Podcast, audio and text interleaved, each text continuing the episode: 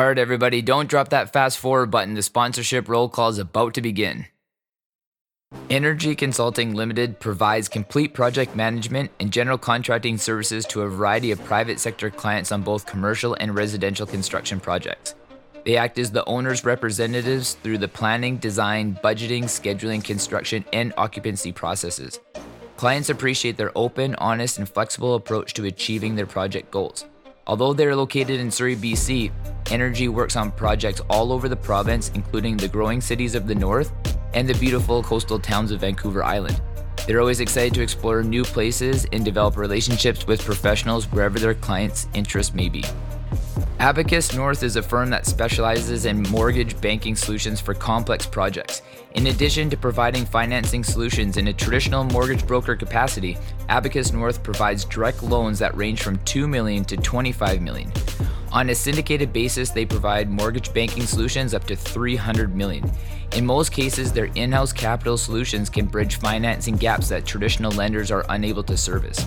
They specialize in providing land acquisition loans, construction financing for large scale developments, income producing properties, and single purpose facilities. With a portfolio that includes high rise, mid rise, and low rise condominiums, townhouse developments, shopping centers, agricultural properties, industrial developments, and medical marijuana facilities, Abacus North is at the forefront of creative mortgage banking solutions with a focus on fostering long term relationships. They are a multifaceted organization that services domestic and international clients with their mortgage banking needs. Complex financing solutions require analytical thinking well beyond a typical mortgage broker relationship. As a result, they focus on providing engineered solutions for their client. Their key differentiation strategy is that they assist clients in actively managing the capital stack in order to minimize borrowing costs while maximizing flexibility. Abacus North focuses on national and global opportunities. We are I.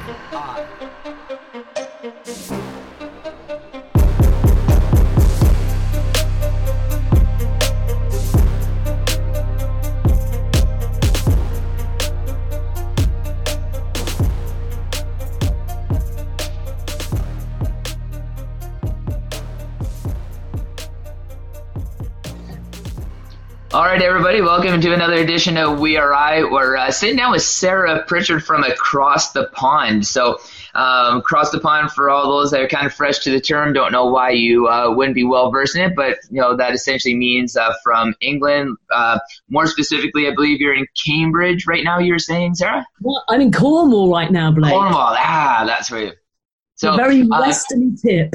very western tip. So you know, a little, a little bit chilly there. So um, she's inside, bunkered down, and ready to have some great conversation with us. Um, and this is going to be an absolutely fascinating podcast, like like they all are. But this is a, a topic that I'm actually quite intrigued about. So, uh, Sarah, why don't you kind of fill us in a little bit more about you and like who you are? Let's let's build the backstory. Let's get people sucked in about everything, Sarah.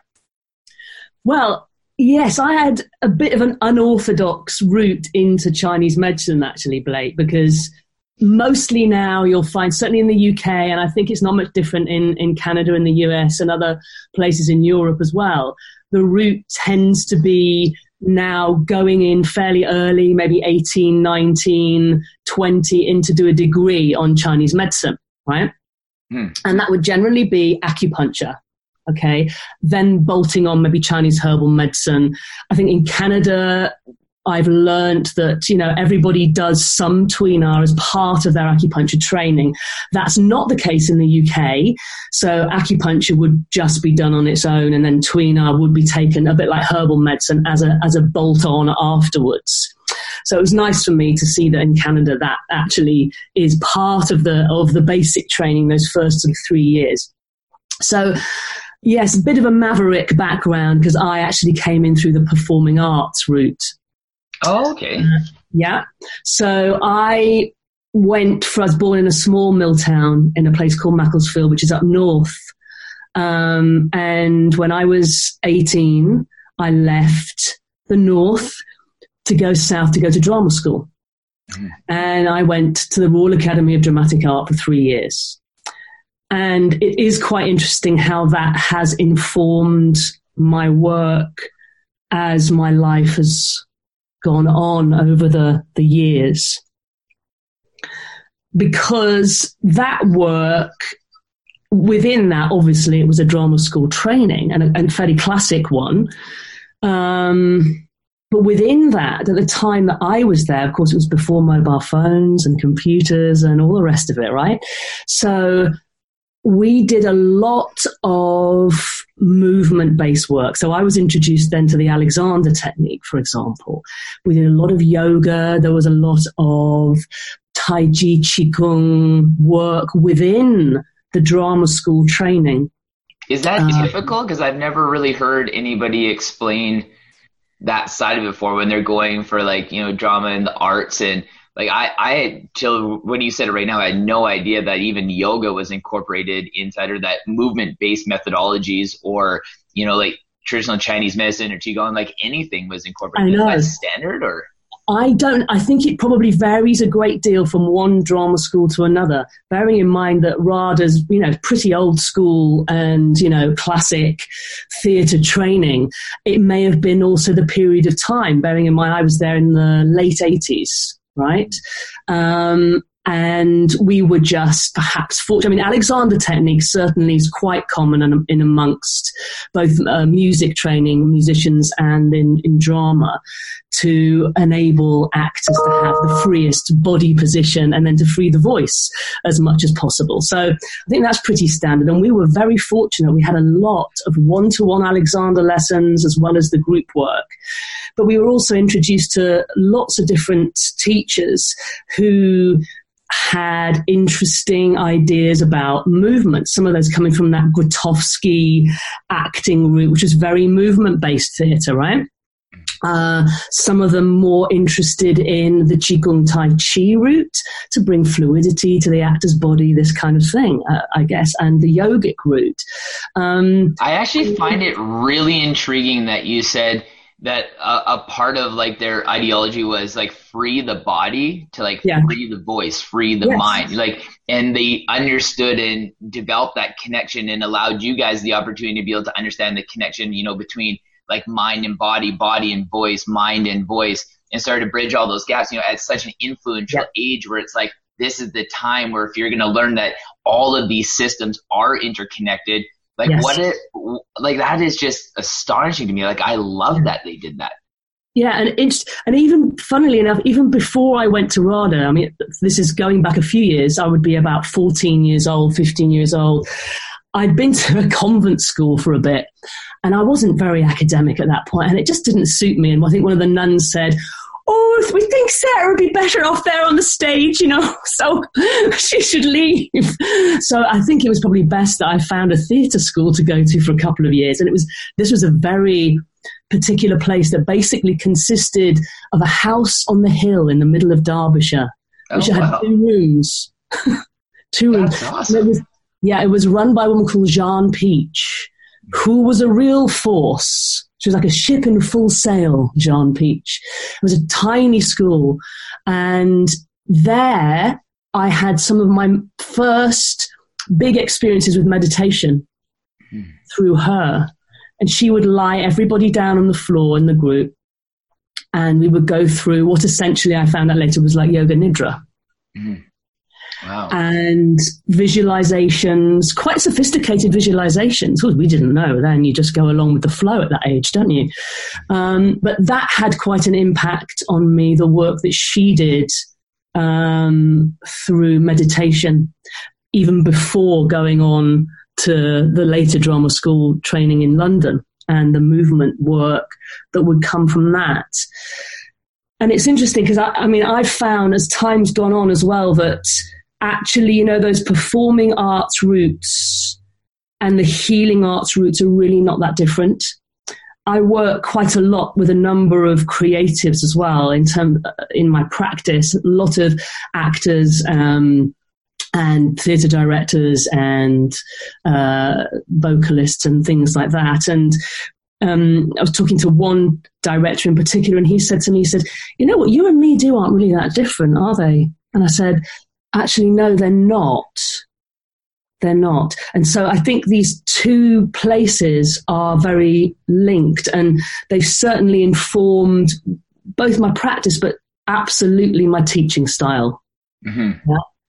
Um, because what I've become very interested in is trying to inspire students and practitioners of Chinese medicine, particularly the acupuncturists who are doing something um, with their hands, with a tool in the room with the with the patient. The herbalists who just do herbs are a little bit of a different character, but those that are drawn in towards body work or acupuncture um, and are engaged directly with the patient or receiver. I'm even having problems with the word patient these days. There's a sort of inequality there somehow for me. Yeah. Um, so the I want to just inspire those practitioners and uh, students to come off the page. You know, there's masses of interesting theory in Chinese medicine. There's all the philosophy, yeah, all that Taoist philosophy. You can go on and on. It's so interesting and fascinating, all of it, and all it the different. so is. It sucks yeah. me in like a tornado. There you go. And there's so many doorways that you can go through to fascinate the intellect, right? And the imagination. And sometimes what I've observed is that the student and practitioner can get rather lost in that world and lacks then the ability to bring it to life or to embody it.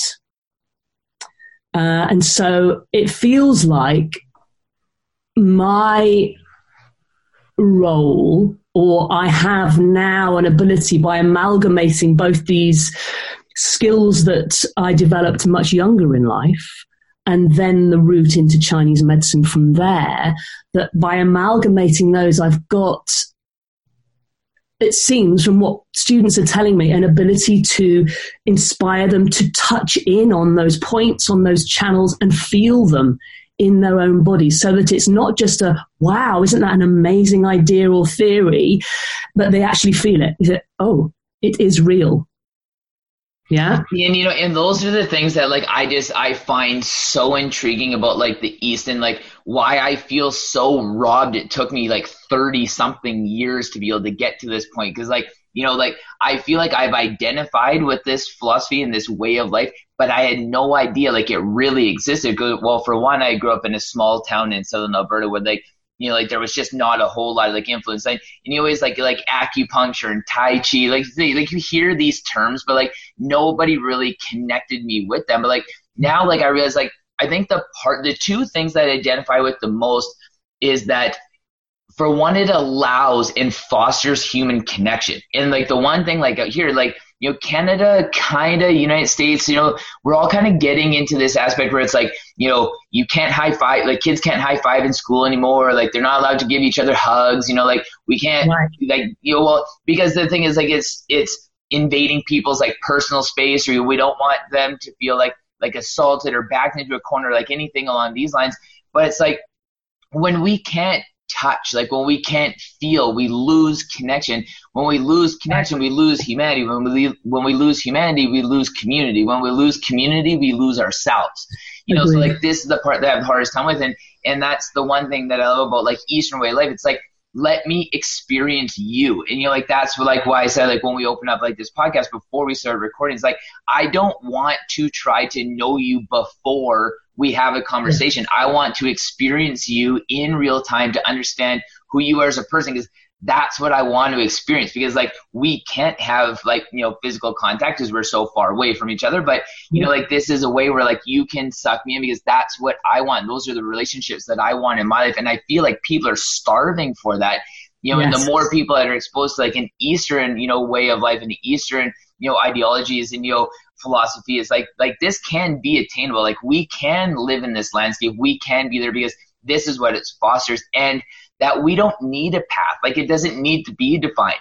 Like let's all just kind of like wander through like this this zone that we call life because it doesn't need to be defined. We don't need to be from birth brought saying that, you know, again, I need the house, the white picket fence, the 2.5 kids, the dog, the RSP, like the six figure job. Like we mm-hmm. don't actually really need these things and like the things that we really need we're steering away from them and we're guiding our ships away from we're guiding our children and our generations away from it which I find like with the, like an Eastern way of life, it's like it's always been guided down that road. Like let's value community, let's value interpersonal connections, like let's mm-hmm. value one another. You know, like fine tune like your skill, like develop like your your community value and how that we can all be a part of one. Like let's share, let's network, let's be like this global community, and that's the part that I connect with the most. Yeah, absolutely. Yeah, we're, we're desperately in need of that now. I think, aren't we? Yeah. Yeah. And you see, like, so many people are starting to break the mold, you know, like, even like for you, like, what you said, like, you go, you feel like you have like this clear direction, this path, like, you know, like, you know, you're going in like to the arts, you know, you might, might want to be like an actress or something along those lines. Then all of a sudden you're just like, whoa, like, there's this completely other component of this I wasn't prepared for at all. But yeah. obviously, as we know, you know, like, that is, that is a path that you are supposed to be able to walk down because you just allowed your intuition to be able to guide you to these places to be able to find what you really needed to find. Yes, I think that's true. I mean, even for, even from an early age, the way because it was before the internet, finding the, the weird school that I just told you about, Brayside, the, the theatre school, I found it in the Yellow Pages, which is you know the phone directory. Yeah, I was gonna say how many people know what the yellow pages are, but I I remember those yellow pages and white pages days for sure. That's awesome. so I thought I don't want to be in this school anymore. So I want to go to a theatre school. I wonder if there's one around here. I just opened the yellow pages and went, oh, there's one in Strines. This in the, oh right, I think we'll go there. My father was horrified. He drove up there and he went, is that it?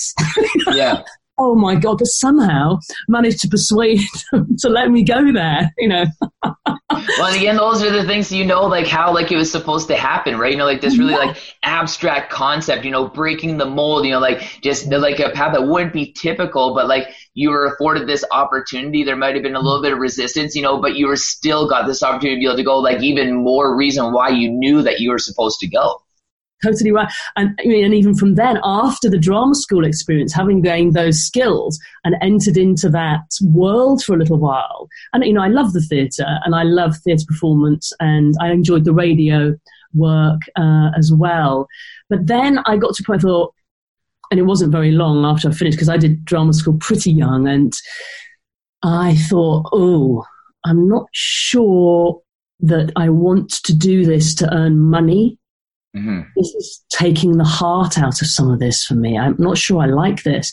And interestingly, at the same time, during my period at drama school, um, that would be my first experience of receiving acupuncture. Okay, so this is very significant. I I used to lose my voice a lot, so all those bloody lessons of you know this is how you use your voice and all all the various things, and this is how you sing. But I still whenever it came to doing certain productions, if there was singing involved, I would lose the voice. I think, what's hmm. going on? Right? And a friend of mine, a very good friend of mine, said, Oh, well, I mean, you just need to go and see the pin lady. So I went, Okay. What's that? that sounds a really interesting way to pin lady. Yeah. so I said, okay, okay, well, we'll try this. So then I had my first acupuncture experience was probably about 19, I would think. Um, and really liked it. Got very fascinated then in the whole thing. And she said to me then, she said, Well, um, you know, I think really it's, you know, there's something you need to say. This is, ha- there's no physical reason why this is happening. You're fine. Yeah. But there is a psycho emotional reason why this is happening. And you, you know, that's what needs to be addressed. So what is it that you're not saying? When you say that, this will go away. So we had some local points and distal points and maybe that helped to give me the courage. Yeah. Um, to actually come out of the closet to my father. So this is all around the same time. Um, and indeed, from that moment on, I never lost my voice again, ever. Never. That's crazy. so, so, there was so there was lots of things just from this these, this initial introduction, okay, uh, to, to acupuncture, and then I got very interested in the philosophy of it through talking to that uh, particular acupuncturist who's passed now, unfortunately.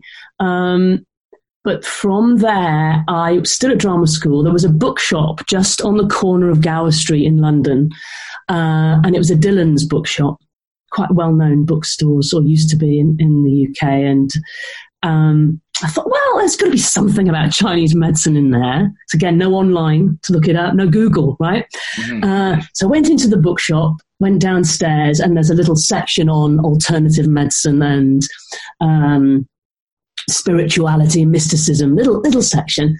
And there was Giovanni Maciocia's book, The Foundations of Chinese Medicine, which of course I didn't know at the time was the uh, book taken by most of the um, established Chinese medicine courses in the UK and elsewhere. I thought, well, that looks quite thorough and well laid out. I'll, I'll take that. So I read it. So I read all of Giovanni's book before I started to train, just out of interest. And then post graduating from drama school, I was working at a little shop in Covent Garden uh, called Mysteries, which is a shop that sells everything. Every single, or, or it did back in the day, all the spiritual books, every single crystal that you could imagine, all the oils, everything. And I worked in there for a while just to get a few pennies. And um, while I was there, I came across a brochure. Because everything was paper then. It was all paper. So different, isn't it? And on the back of that was this was this advert for a course, the London School of Chinese Massage Therapy. Oh wow. Yeah, I thought oh, that's interesting. So I just looked at that. And I'd, before that, I'd thought, oh, you know, I think I'd better study this more. I've got quite interested in this. So there's the acting. That's fine. We'll see what happens with that. But I'm not sure. I can't be doing the advert. I think the first thing was, will you do an advert for something that I thought, oh God, I don't know if I could. Yeah. Mm-hmm. And that's when I thought, oh, I, I, felt like I was sort of selling my soul a bit. Yeah. Mm-hmm. I thought I can't do, I can't do that. I'm going to follow this path and just find out, just learn, just learn, have some treatments, read the books.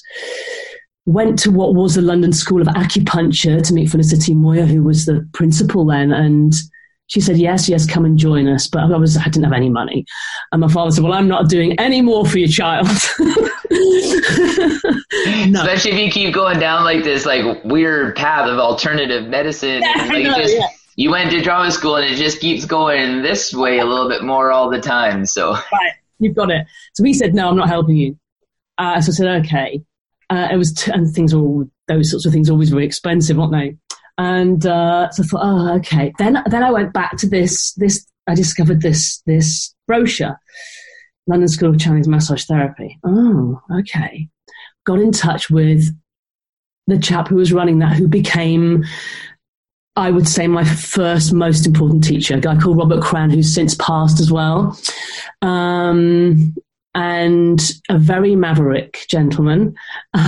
And I went to meet him and he said, "Oh yes, I'm I'm running a, a three year course um, Chinese medicine, but I'm not interested in needles." He was a herbalist, and he was one of the crowd you know, Peter Deadman, Robert Cran, Giovanni. It was all that. They were that period of time, all going out to China, to Nanjing, and particularly Nanjing, some to Beijing. So he was a very good herbalist and very good theory guy and he was also very physical he he had a strong yoga practice he had a a mixed background he worked for um the um, British Museum, and he was there working with Indian and Asian arts. Oh. So he was involved. He had an art background, but but both interested in Chinese and Indian art history. Okay. Is this something that you found like a, a little bit like in, in your network that there's a, a bridge between people who are interested in like in the arts and drama and and yes. like TCM and you know just like Eastern way like like like are are those two bridges that I've never really understood that are connected like like people are a little bit more uh, like right brain they just want a little bit more of like the creative side is that do you think the reason why they connect with Eastern philosophy yes. a little bit more Yes, I think so, and I have. Yes, I do find that there's several um, people who've come through from that background, uh, acting, art, music, yeah, uh, dance, who've ended up in the Chinese medicine training world. They, they tend to be very natural. I mean, they, they tend to make really great practitioners. actually. Yeah. You uh, feel a little bit more connected with like being like more open minded, a little yes. bit more free spirited, you know, like. Totally. Yeah. They're trained to be open. Yeah. Yeah. They're trained to be open, to engage, to listen, to feel. Yeah. yeah?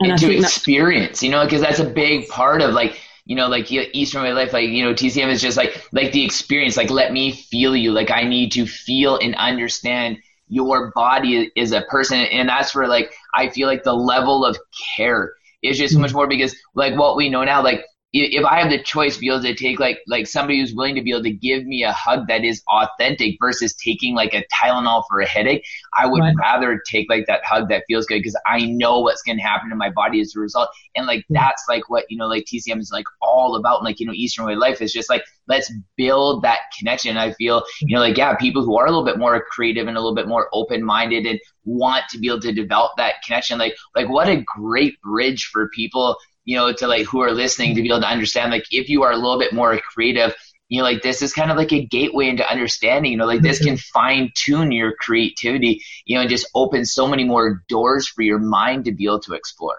I think so. I, again, I've come to sort of think that, you know, over time as well. I've talked again to some of my theatre director friends and, and others about this, but it's, it's like there's a sacred journey of the actor the ability that we all have it, it's innate, and it does link very strongly into the Taoist philosophy and other philosophies of the world, which is the actor has that ability to tap into many aspects of the soul self. So even if in that, you know, that lifetime, that individual actor who may only be 35 years of old or some, something like that, and has led a very nice life, thank you very much, and they're still able to tap into the villainous aspect of themselves.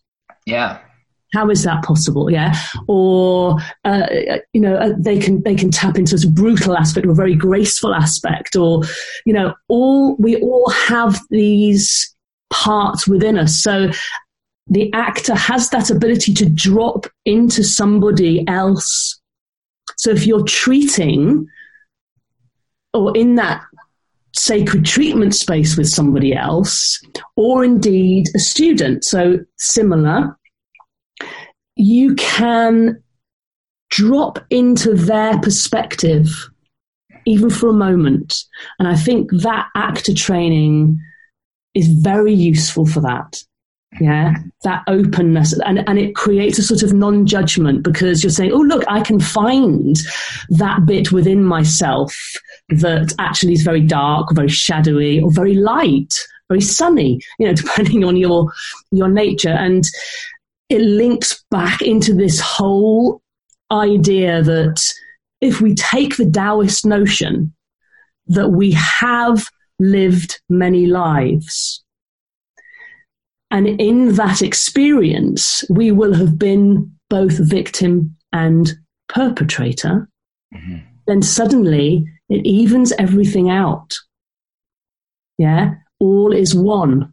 Yeah in this lifetime I experience it is our it's only our human judgment. Yeah, we have these very rigid judgments, don't we, sometimes?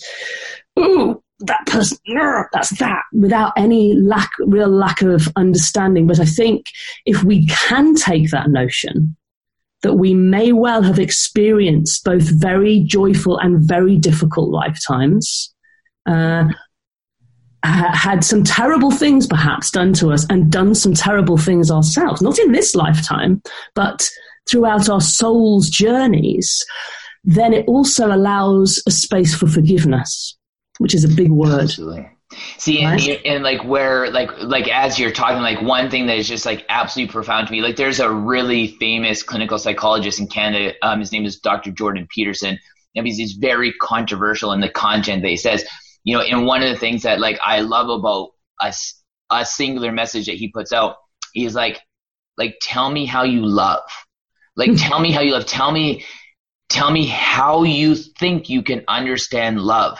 Because to be able to precede you telling me how you understand love, I need to know how you hate. Right. I need to know how you connect with hate.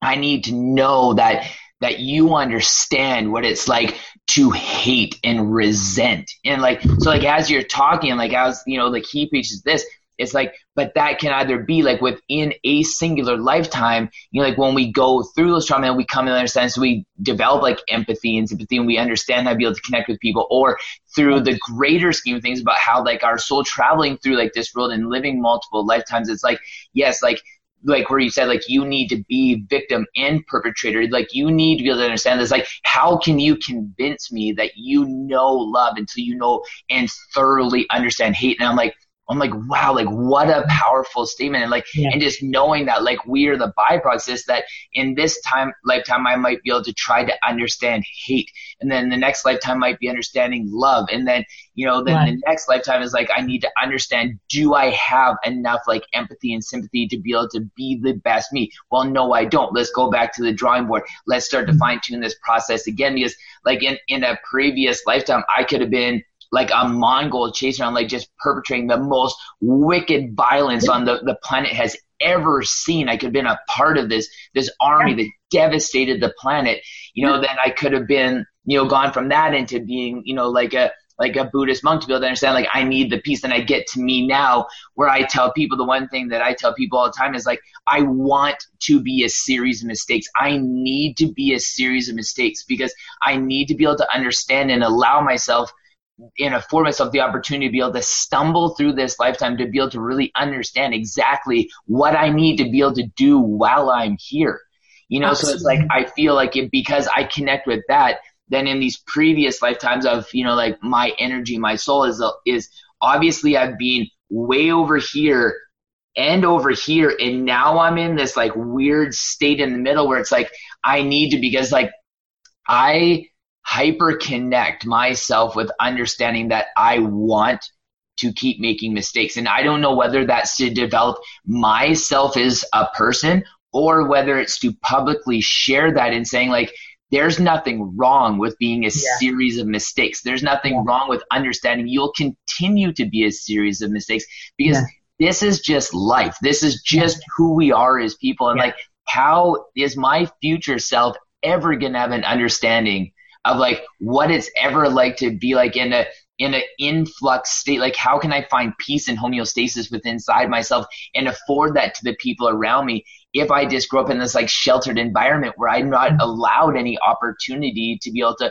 fall and to stumble and to love and to hate yeah. and to like have everything and have nothing. It's like I need to develop the understanding of this because I want them to be able to have a conversation with you today yes. in real time about like, yes, like we are like that in this lifetime and there is other people who are just like searching for that same thing.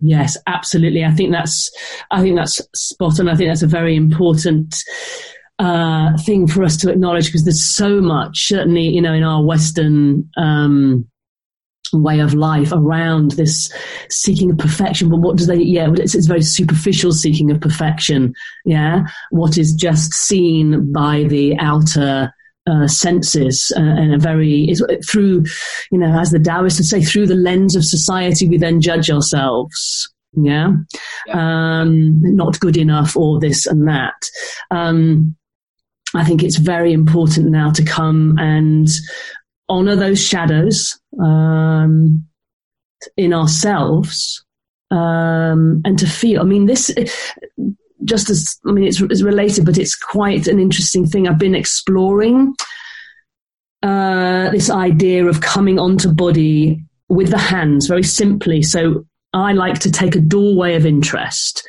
with a group of students, and one that I've been working with over the past sort of year and a half has been touching into the vessels called the Weimai or the linking vessels. Um, and these are part of the eight extraordinary vessels which deal with that constitutional or yuan qi, the constitutional qi. So you, this is where we get into what have we brought with us, yeah, from one our ancestry. If we take again this notion that the Tao say we're 50% morphology, what we've what we've gathered in from our ancestry, and 50% astrology meaning the soul map, which is in the stars. So the stems and branches from a Chinese medicine perspective, Chinese astrology, Western astrology, but that map that the soul has taken, this will be my curriculum for this lifetime. Like you said just then, well, you know, this time I'm going to explore um, you know, feeling this very bad way. you know, I'm going to just go down this route where this is going to be, you know, I'm going to need to experience this and let's see what happens with it. Or it's very likely that I will experience these feelings because, again, here we go, I've chosen this ancestry, which is almost the perfect grounds for growing those potential feeling experiences. Yeah. We may judge those as good or bad as our ego self. Like, Whoa, that's really difficult. Or wow, you know, that's amazing. Well, it may or may not be, right? Those yeah. are our judgments, aren't they? Um, but here I've chosen the most likely perfect soil to grow those experiences where I'll have those feelings. And then from there, can I complete a little bit more of my curriculum? Can I let go a little bit more of that ancestry which has gone down and down and down and down and down the line? Yeah. And we may or we may not. We do the best we can, right? Mm-hmm. Can, can we bring a little bit more light of consciousness to who we are? And going back to this working with the Weimai very, very simply, because I like to bring in with the Tuina stuff, sort of bringing it back to these roots of Anmo, the Anmo shamans. It's shamanism. It's simple shamanism, though. It's present, being present. Like you said in the beginning of our conversation here, I'd like to just do it in the now, in the present. Let's see what happens. Yes, great. Let's let's do that. Same in this situation. So you know, here we have a vessel which has a journey, and it may start here, and we start to touch onto those points, literally just touching them. Yeah. Mm. With the thumbs and the fingers in presence with connection, going, right, okay, so this point here. Let's see, this is the inner gate, Neiguan. So we begin with a point, Neiguan, the inner gate. The inner gate to what? Oh, the inner gate to the heart. Okay, then let's just touch in on this.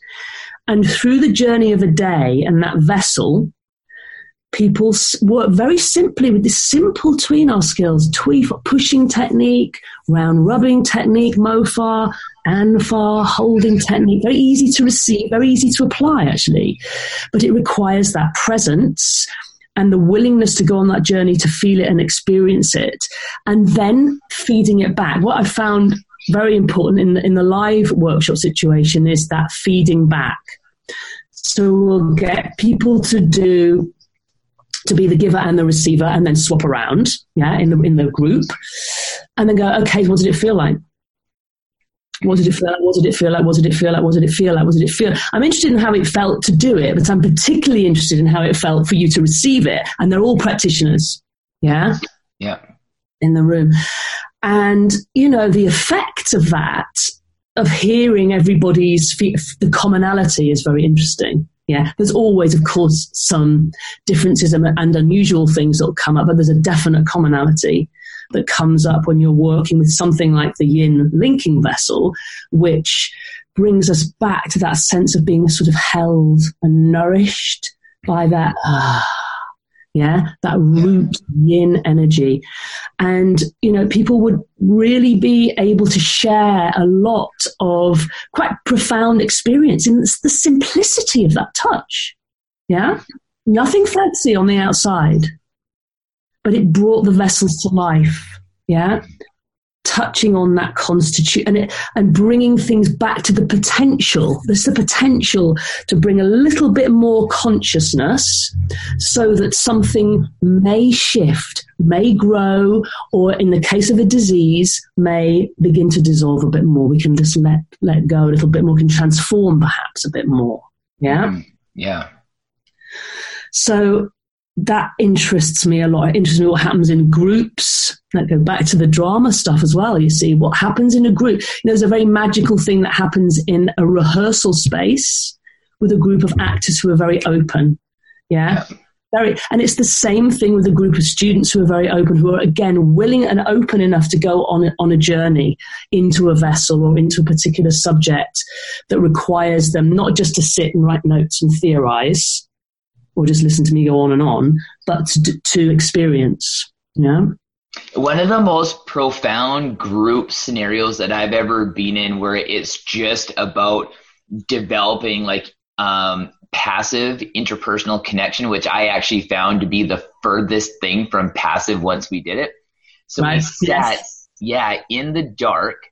So relative sensory deprivation, you know, just like visual sensory deprivation. Yeah. Um, no talking. So again, like minimalizing like auditory, you know, um, sensory input.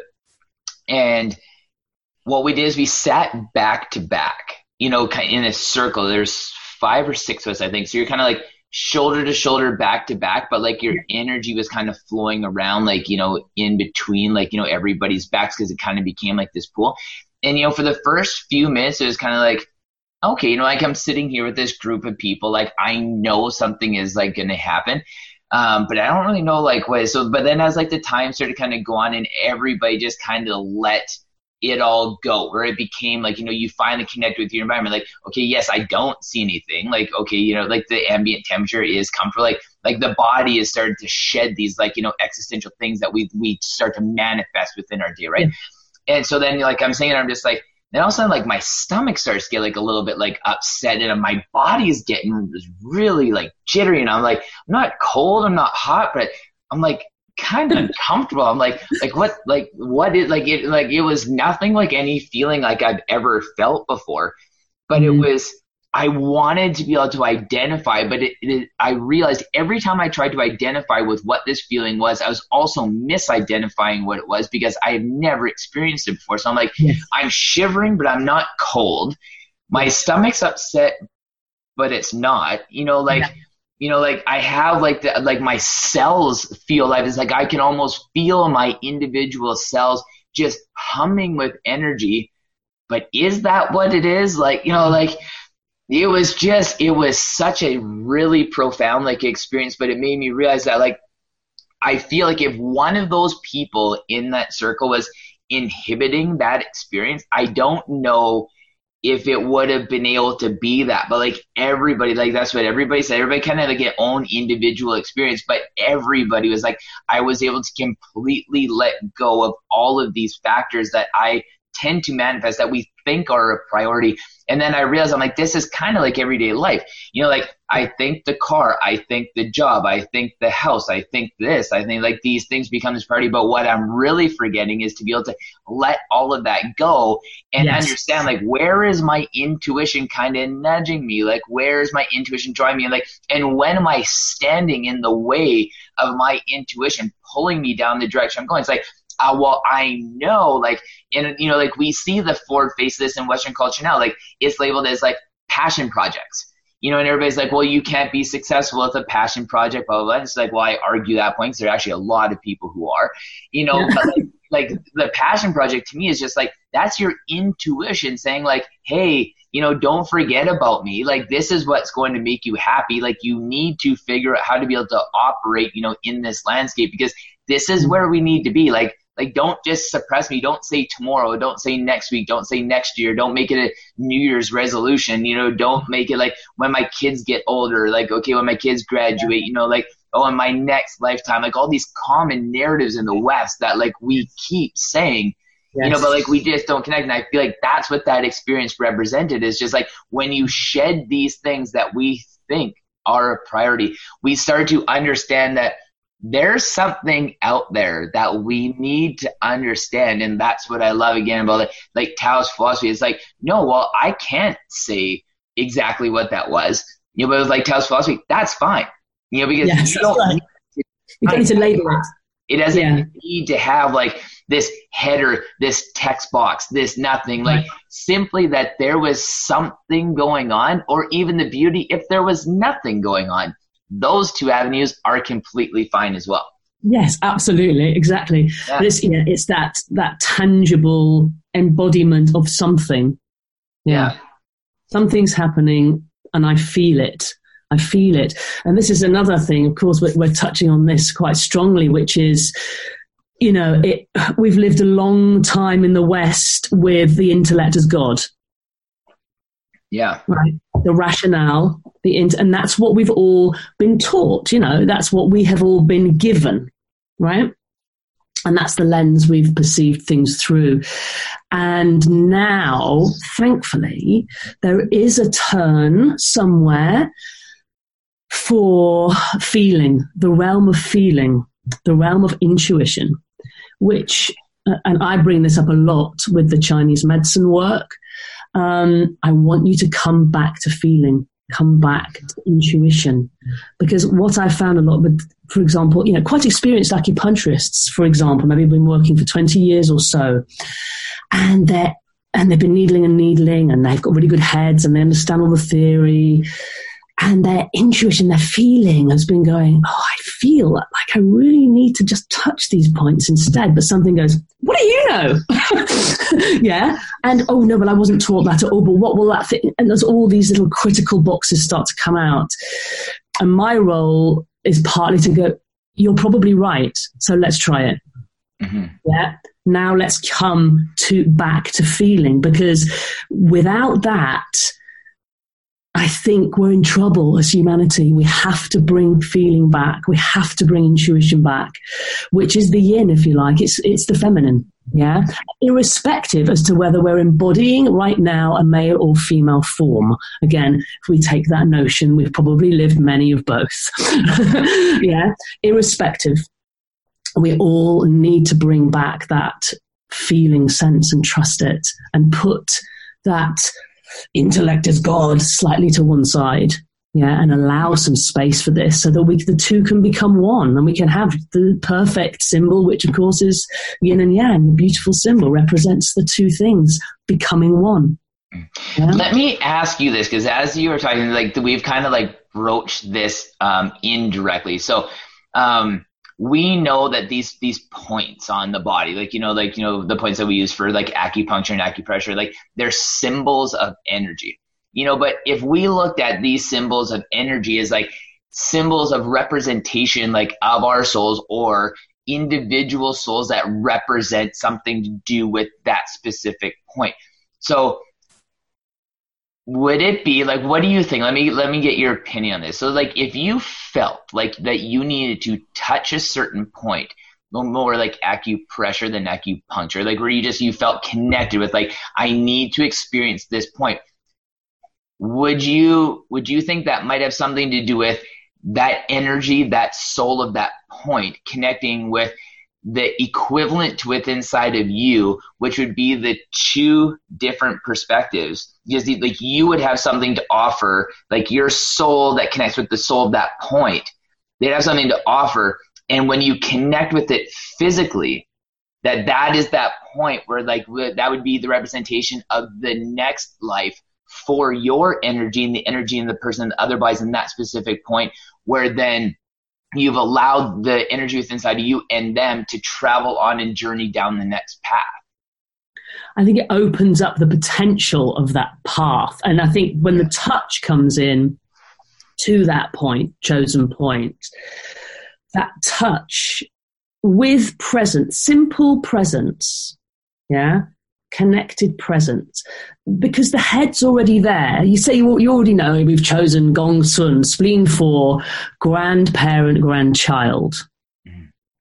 So if I've chosen that, grandparent, grandchild, I am interested in your ancestry, right? I'm looking at your line. That's the beginning point of the Chongmai where things all began, beginning of wholeness. If I'm touching that point, I already know that. Yeah, I've got the intellects already there. That's fine. Don't have to worry about that. Okay. Then I come with presence to touch in to the point, just very, very simply, for long enough. Yeah. In that touch, you're opening that portal, that potential doorway, yeah, into, we could call it the threads of light. Yeah the web, the whole meridian system and all of its levels, right? And that simple touch then just allows the space for that flowering to occur. Yeah. So, and then there's the resonance. So the resonance of my, as the, the giver, the practitioner's understanding of intention. Yeah. Intention and treatment principle. Yeah. Are one and the same, I would say. Um, and so here I am. I'm offering this. Are you able to receive it? Am I able to give it? Are you able to receive it?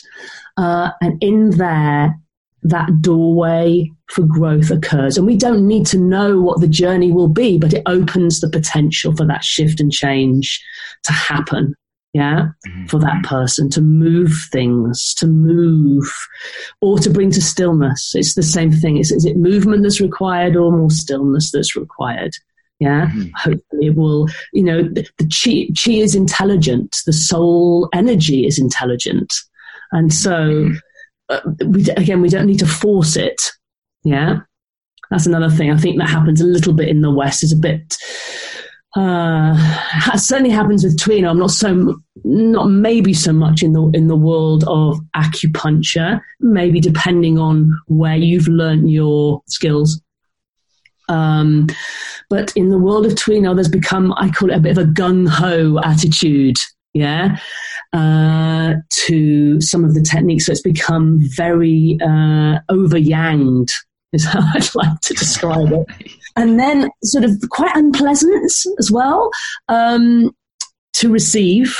Uh, for most individuals, yeah, and particularly most individuals walking through people's clinic doors, yeah, who are often um, quite depleted at some some level, yeah, and it's very easy to then over treat and deplete what is already quite empty underneath, and there's been a bit missing uh, with that very over. I would say it's a very northern China approach, yeah, to to Tuina, which of course has its place. But I like a broad. I like to give students a broad picture, but certainly to bring this missing link, particularly in the now, where we need more yin, more rest, more feeling. Yeah, all of those aspects very very important. Yeah. Yeah, you know, and we and the the beauty of it is like I see, and I don't know what you guys see across the pond there, but like I feel it, I see it that that that shift is starting to come because you know even like like I tell people all the time like um the reason why that I feel like you know kind of like the the Taoist philosophy runs through me in ways that I don't know is because even like with this podcast like I didn't start it to, to even get into like you know Eastern way of life at all. And, you know now we're running this massive series on like you know like Eastern philosophy, Eastern care, Eastern, you know, modalities and of care. And like the one thing that I've realized is because it's gone there, like I feel like this the message needs to be you know, and more people need to be able to speak. Because I've always said is I would rather like one person listen to this podcast, but that one person then have that trickle down effect of then they go tell another person, they create a platform where they can tell one, one person like, and there's actual change than have a million yes. people that actually don't really do much with the information that they're getting. Um, but like I see it, you know, even like with the comments that come, you know, like my way, like the emails I get, like the, you know, DMs and all that kind of stuff. And like the people who are coming on, like, like you see it, like I, I see that it's going there. Um, but there's such a mm-hmm. resistance, you know, like there's, there's such a resistance to it where like, like that I find like if we have technology, if, if our world is really quote unquote getting easier and more manageable for us to live, but we're still locked into the concept of that I need to work 23 hours a day. You know, I need to be able to work seven days a week. I feel guilty for taking vacation days. You know, like, you know, like well, I should be working a five day work week when there's other countries, cultures in the world where they're four day work weeks. And, you know, I need to work my eight hour day when there's others who are six, you know, like yeah. I have to put in overtime, like all these kind of things. And the guilt that is associated that if you're not there, but we have all the means to be able to operate outside of that environment and be able to make our lives easier and you know hmm. and to be able to function so we can get back into more listening to our intuition connecting with us so what makes us whole and you know getting more rest and you know like valuing ourselves as a human being and the contribution that like we make to each other because the one thing that I always say to people I'm like I don't want to be like a man, a woman, a Christian, a Catholic, a Buddhist, or you know, like anything. I just want to be a human being. Like, like that is it. Like, like that mm-hmm. is like the foundation of it. And like, I don't need to identify with anything over and yeah. above that. It's like, like I, I want to be able to be there for people. And the more that like I understand, you know, like global community, you know, like, you know, like Eastern way life, like I, I just really I'm so dumbfounded how we ever as like a species were like, you know what, we're gonna go way over here. You know, but then if you look at like what, you know, like like Eastern philosophy promotes, it's like, well, we need to go way over here. Yeah. So like we did start over here a lot, lot more holistic, and they were just like, no, no, no, no, no, no, no. I know how to do this better. So then we shifted way over here, and then we got to like this apex where just like, well, that didn't work. Like, yeah, exactly. now we're kind of coming back to it, but it's like because we shifted hard over here, we ended up with like a lot of innovation, and like with yeah. that innovation, it's just like I really hope in the next 10 or 20 years we learn how to be able to use that innovation to be able to then find this place where that where we can operate where like we holistically live with our planet and have the means to be able to like provide these lives and these opportunities for us but then we can be healthier because what is the point of it all if like you know like narcotics and like psychonarcotics are just like basically pumped out in 25 cent machines at the grocery store now so that people can survive. And you know like it's not the one you're on it's the two you're on or the three you're on or like you know just like find this place and like how um like mental health is like at all time you know high risk. Like like teen suicide and like you know child suicide is like at an all time high in so many countries and it's like yeah we have these problems. Like we need to be able to understand this, but we also have the means to be able to make this shift. And that's why, like, I think it's so important to be able to have these conversations because it's like, look, us as adults, us as adults, like whether you have kids or not, there's children in your life to some mm-hmm. capacity.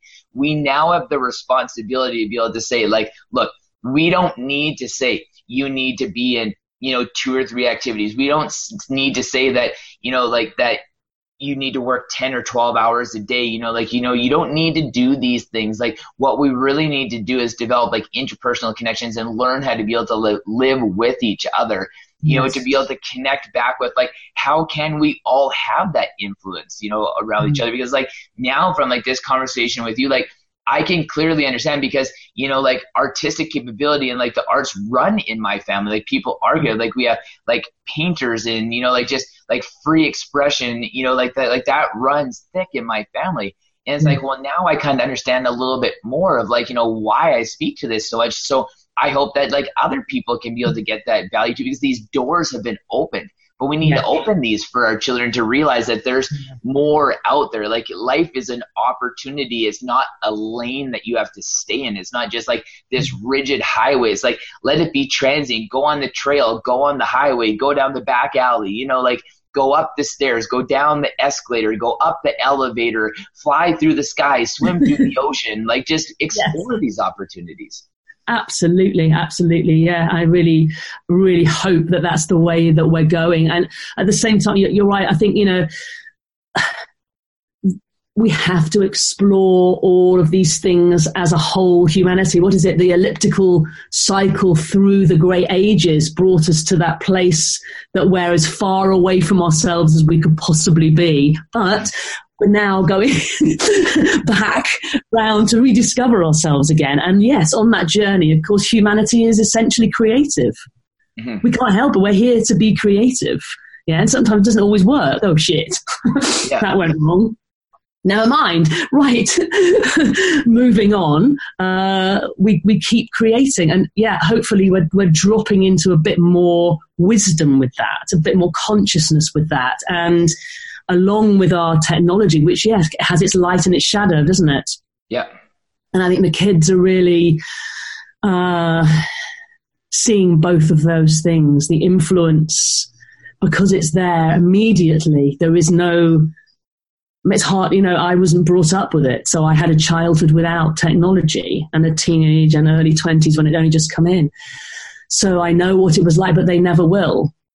Mm-hmm. They never will. And so they have to, to discover that through that world and move themselves away from it somehow too, so that it's not just about that, uh, so that they remember who they are in relation to the planet that they're on and the actual humans that are surrounding them, making those real connections so that it isn't all an online uh, situation. And yeah, it's it's a very vulnerable time for the psyche of young people and teenagers. And there's a lot of openness. There's such huge openness there.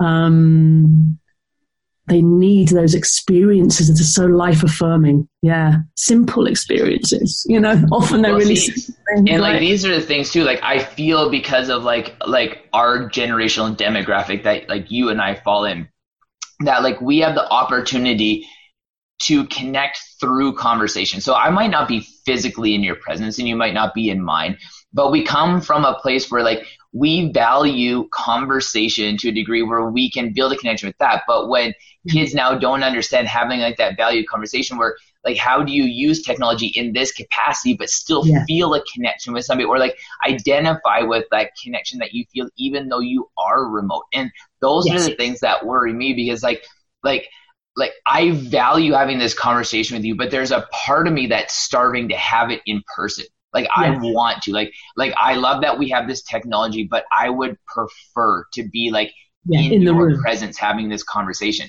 But like I see it now where like, you know, like there's like this this generation growing up where it's like they don't understand that or even more worse prefer the opposite where it's like yes. i would just prefer this faceless interaction because you know anything else i get a little bit anxious you know i don't i don't yes. identify with it like you know like it shuts me down you know like I, I don't know how to be able to be successful in this environment it's just like well you know like we need to do that like because like where where do the wheels come so far off the bus there of like like people stop it and i see it now like even on like remembrance day that just passed yeah. you know i'm like when these world war one and world war two survivors are gone you know yeah. because the face of war anything after that every war has been controversial after those wars. Like world war one and world war two like there's there's no argument. Like everybody's like i'm on board Hundred yeah. percent. Everything yeah. after it's like, well, we really shouldn't have got involved in that. Like, you know, we probably even yeah. started some of these things. Like, you know, like we're just trying to micromanage. Like, there's so much controversy behind it.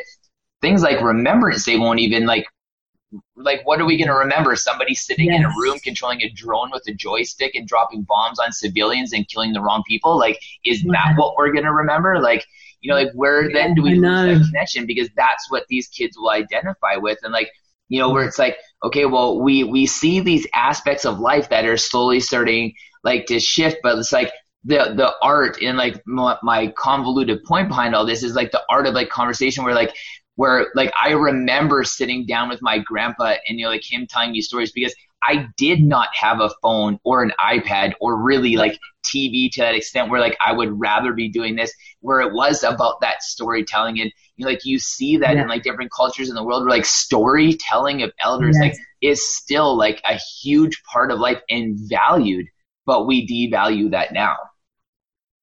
Yeah, I know. I think it's, it's super important. Absolutely.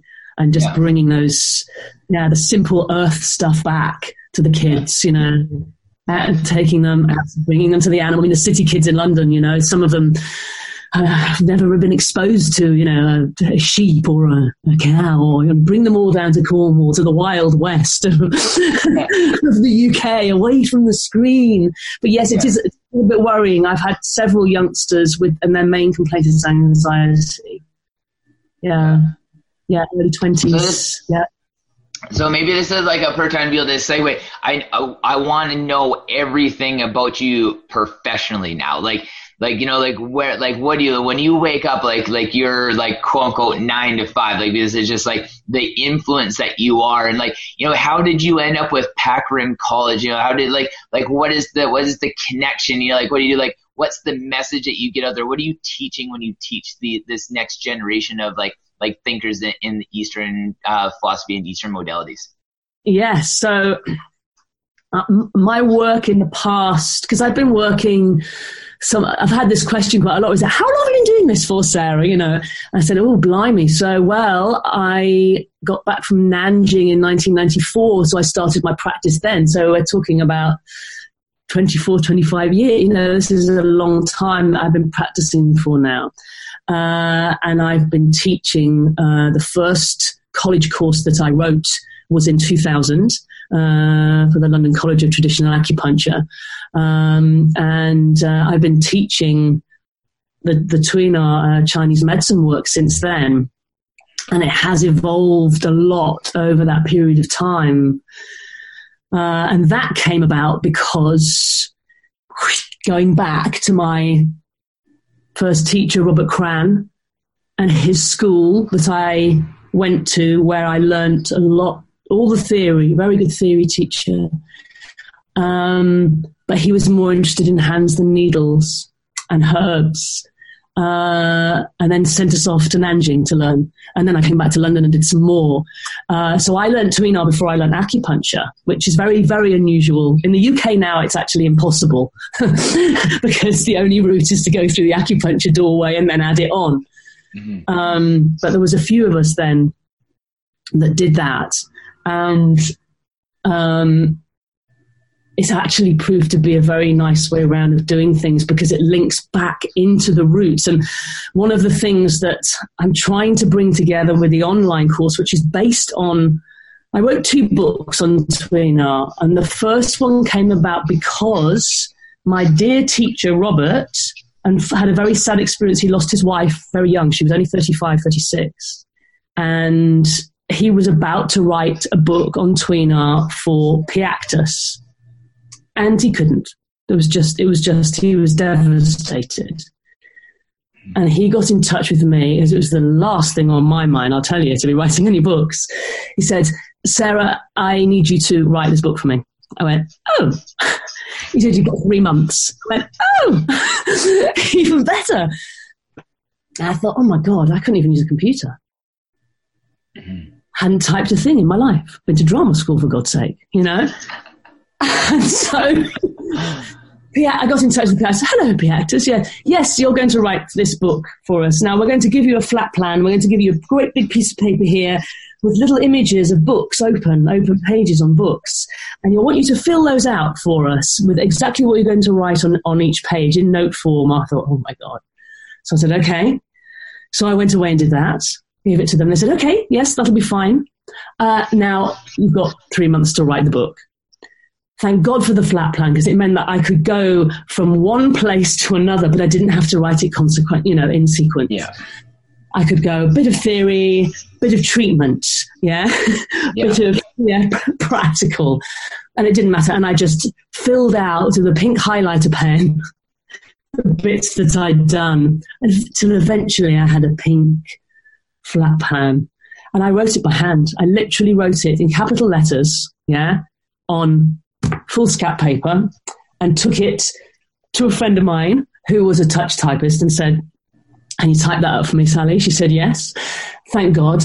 Took it to Piatkus. I took them the original thing, which they kept, and they went, said, Sarah, we've never seen anything like this.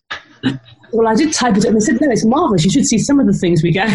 so I thought, so I did manage to write this book in three months, and that was my first book and that I wrote in 1999. It came out. That's now published with Singing Dragon. And then 10 years later, I wrote another one, which was aimed at students and practitioners who would do, because the first book was really aimed at anybody who was interested in Chinese medicine, who could just pick it up and go, oh, here's the theory in bite sized chunks. Here's um, the meridians in bite sized chunks and here's some little mini treatments on the common cold, on neck pain. It was so anyone could pick it up. It wasn't particularly orientated towards a student or a practitioner. Whereas the second book was an assumed and not a certain knowledge. So those two books came out, and then on my mind for a year, for a while had been this idea of, oh God, at some point I should film what I've got because it's pretty tricky to learn Tuina off the written word, right? You know, you've got to be pretty dedicated nowadays, yeah? Yeah. In the old days, maybe, but to, to read everything about how you would apply a technique and how to physically learn a technique, that's pretty tricky stuff, even with good photographs. So I thought, oh, it would be good to do this, but how is this going to happen? And then my first experience with um, Pacific Rim College um, would be back now in 2016, 2016, I think. And I wanted to get out of the UK for a while. And a friend of mine had said, you know, you really need to go to um, Victoria. Oh, random. Okay. I thought, I want to say Chinese medicine college is there. By then there was Google. oh, Pacific Rim College. That looks good. And I wrote to Todd. Hi, Todd. I teach Tuina in the UK. Um, would you be interested in me coming to teach a workshop? Todd wrote back, Yes, I would actually. Oh, okay. and we set one up. So I went over and I taught um, a Tuina uh, course for them on menstrual and fertility issues, Tuina and Moxa, integrating those two things in practice. And just before I was about to teach it, um, Todd got in touch with me and he said, Oh, do you mind if we film it? Um, I said, No, I don't. He said, okay, that's great. He said, we're gonna we're gonna do some filming of this of this course. I said, okay, and that's how I met Gillian. Yeah, uh, who was I, I, now affectionately call my fire dragon friend, um, and she's been a real uh, joy to work with, as has Todd and everybody there. Been absolute joy and ease to work with all of them. Um, and she and her cameraman that day came and they filmed it live, which was pretty tricky for them. Uh, but we sort of hit it off very nicely. And she said, Oh, you should be teaching in some other places in Canada. Why don't I introduce you to, to my um, colleague in Edmonton? And so this this was the third year. Yeah, so this year I went back in May. So we filmed again in 2017 or 2018. I can't even know. I don't even know my years. 2017. I think we filmed the um, uh, the integration of Tuina acupuncture and moxa for menopause. So we did the fundamental doorway of life treatment on the menopause, and we filmed that one. And I filmed a little qigong uh, course for them that all my students in the UK were thrilled with because it's really more of a visualization. There's not much movement to it, but it's the five element qigong protection exercise that I always teach students at the beginning of a course. Um, which brings into life the five elements and the protective animals and so on to enable you to draw around you, if you like, a protective membrane for your chi moving into the treatment space. Okay. And students, oh, can we record you doing this, Sarah? So they're always with the iPhones recording me doing that one. And I said to Gillian, look, let's just can we record this because I've got a lot of students there. So we recorded that, which is done beautifully on Todd's farm outside, all the beautiful, stunning view. Um, and we did the menopause course as well. Uh, and then I spoke to Gillian about the books, and she'd got both the books. And I said, What do you think about this? She said, Oh, yes definitely we can definitely do this and so then began this journey of about we started talking about it probably a year before we filmed it this may. And it was a lot of work uh, for for everybody to get down pretty much everything that's in my books yeah? Mm-hmm. plus a bit more because things evolve. You know, I wrote the book in 20, I seem to do every, something every 10 years, you know, so now it's nearly 2020. there must be a cycle in there for me, I think.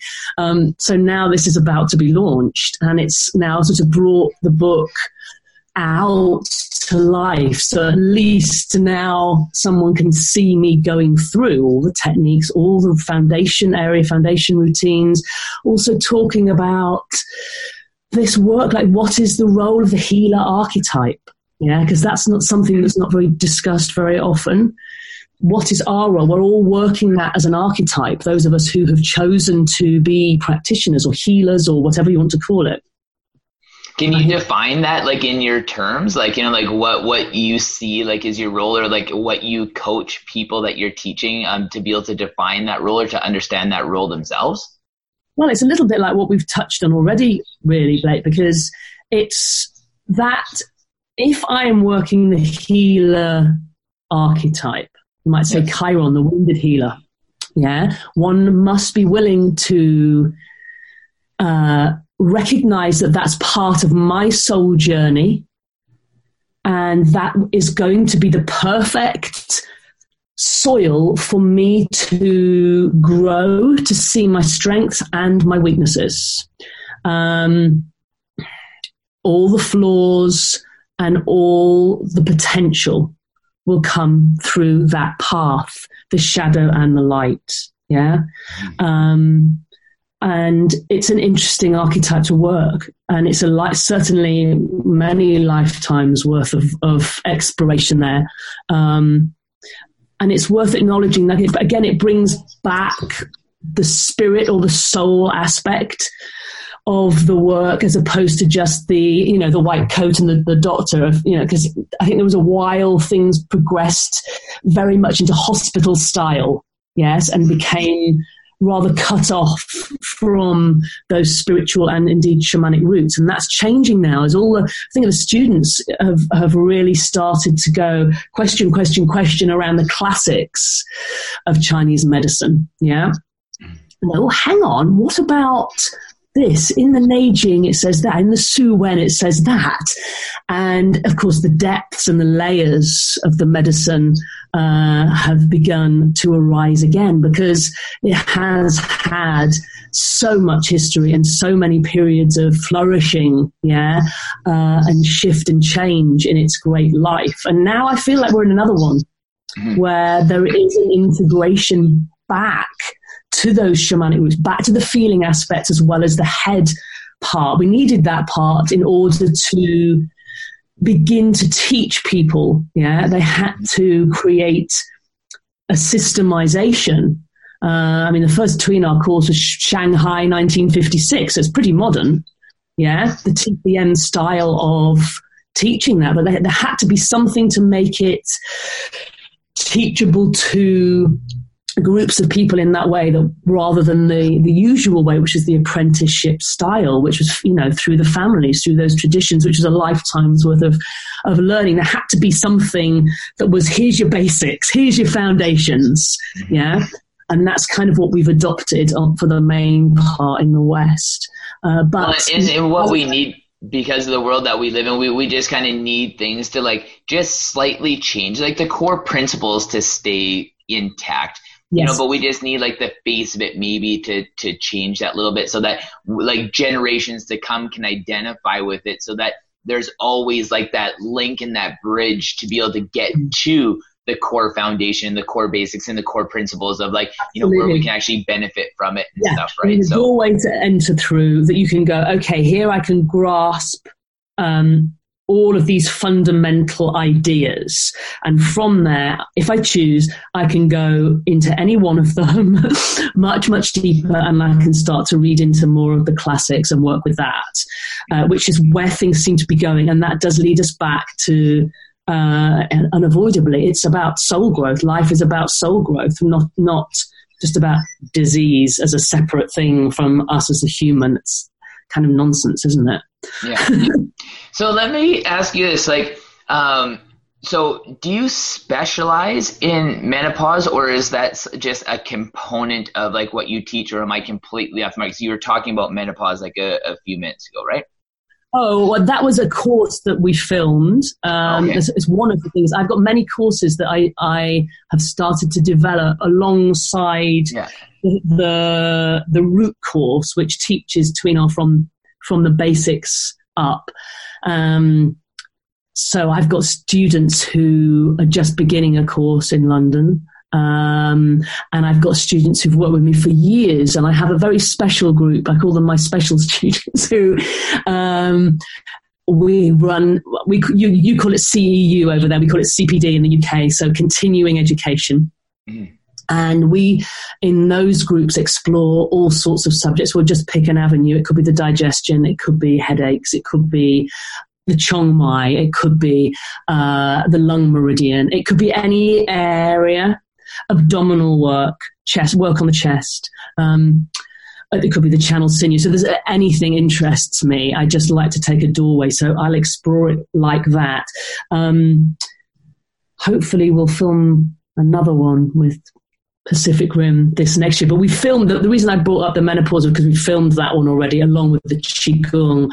But this year we filmed the whole course. So this course is um, we've called it uh, Advanced Tuina for acupuncturists, a pro- full program for acupuncturists, which takes them right the way through from those fundamental techniques uh, into the area routines, just like they're presented in the book, but with a little bit more development um, and then into looking at how you would apply that and integrate that work with your acupuncture skills, with moxa, with gua sha, with cupping, with all those ancillary therapies.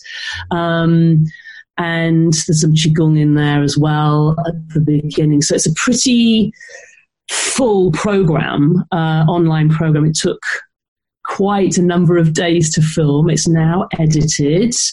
And as I say, it'll go live in about, Gillian's thinking about two or three weeks, I think.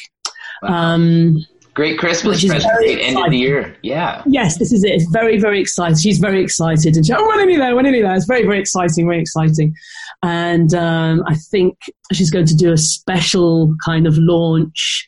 Uh, and there probably will be all sorts of special offers and everything will be on, you know, the website for Pacific Rim online has gone absolutely kind of fantastic. They've made it sort of super cool looking, really easy for people to navigate. And um, there's a something that you can sign up for on there that'll give people anything they want to know about what's going up with special offers and all the online courses will be on there. They can sign up for that newsletter. I think there's going to be, I think she's doing a special sale uh, for, for, one week when it's launched, but people can find out about that through the website. Um, probably before I will as well find out about it. Yeah. Um, so that's going to be very exciting, and that there will be a live component for a limited number of people that we will be teaching at uh, the college. We'll be coming over to Canada next March and teaching the live component mid March, 14th, 15th, or some, somewhere around there. Um, and of course, there's limited spaces for that because I can only get so many in the room at the same time. So I think we're, we're taking about 26 uh, for the first live that's attached to the online program. We don't have to take the online, but some people will want to take the live as well as, as the online. Some people want to just take the online, and I guess it depends where they live because um, it will only be in Victoria this year. Yeah. Uh, we may we have the possibility of doing one more live date. Um, for that, if there's a, you know a significant amount of interest in doing the live, which is quite nice. Um, and I'll be teaching something else for Pacific Rim. We're going to do the uh, pain workshop, so doorways to the treatment of pain. I'll be teaching live uh, at Pacific Rim College as well. Um, so March is going to be full. yeah, sounds full really busy. Teaching. It's going to be busy, but the first two will be, or the first one will be attached to the online course. So that'll be specific for those people who have done the online um, course who want to do some live uh, component as well. So, yeah, it's going to be very interesting to see it all in its full edit. Um, uh, unbelievable almost. The guidebook in itself took a phenomenal amount of time for me and Isabel to work through. So it's, it's ended up as a great tome of, guidebook notes that people can choose to read should they want to, you know? yeah, that's awesome. yeah, so um, if I yeah. could probe you for a minute or two just about some of the, the simple things, or maybe uh, simple is the wrong terminology, but some of the strategies that like women could use or like advice I could give to women, because I just so happen to know, you know, like like a lot of women who like going through menopause or you know like coming like up to menopause just because the industry you know like that I'm in um and stuff and like I would love to be able just to offer them some tips or you know just even like shuttle them to like this specific podcast just portion of it you know where they can just kind of get a little bit of information you know and even if it just probes their thinking to be able to research like that this side of it because I don't really mm-hmm. know anybody who's talked about it and I didn't really know myself that like that there's this like you know Eastern approach to be able to, you know, and I know I should have, just like everything else. Obviously, there's going to be some. It just wasn't to my forethought, but like I would love to kind of get like your perspective or just like any advice or like tools or the information to be able to arm them with to be able to like help manage what's going on in their bodies. Yeah, this is very, I mean, I'm very interested in this, and this is why I wanted to film that supporting women. And I've called it supporting women through the menopause as a fundamental doorway of life um, because that is what it is. And again, we come back to society, and unfortunately, it, quite honestly, it's still a taboo. It's still a taboo. So we have to go again back into well, women feeling, you know, it's not okay to age. Um, it's not okay to be fertile there's a lot in it. It's a, it's a doorway that takes women through to a place where they actually need a lot more stillness. Yeah. They need space and stillness.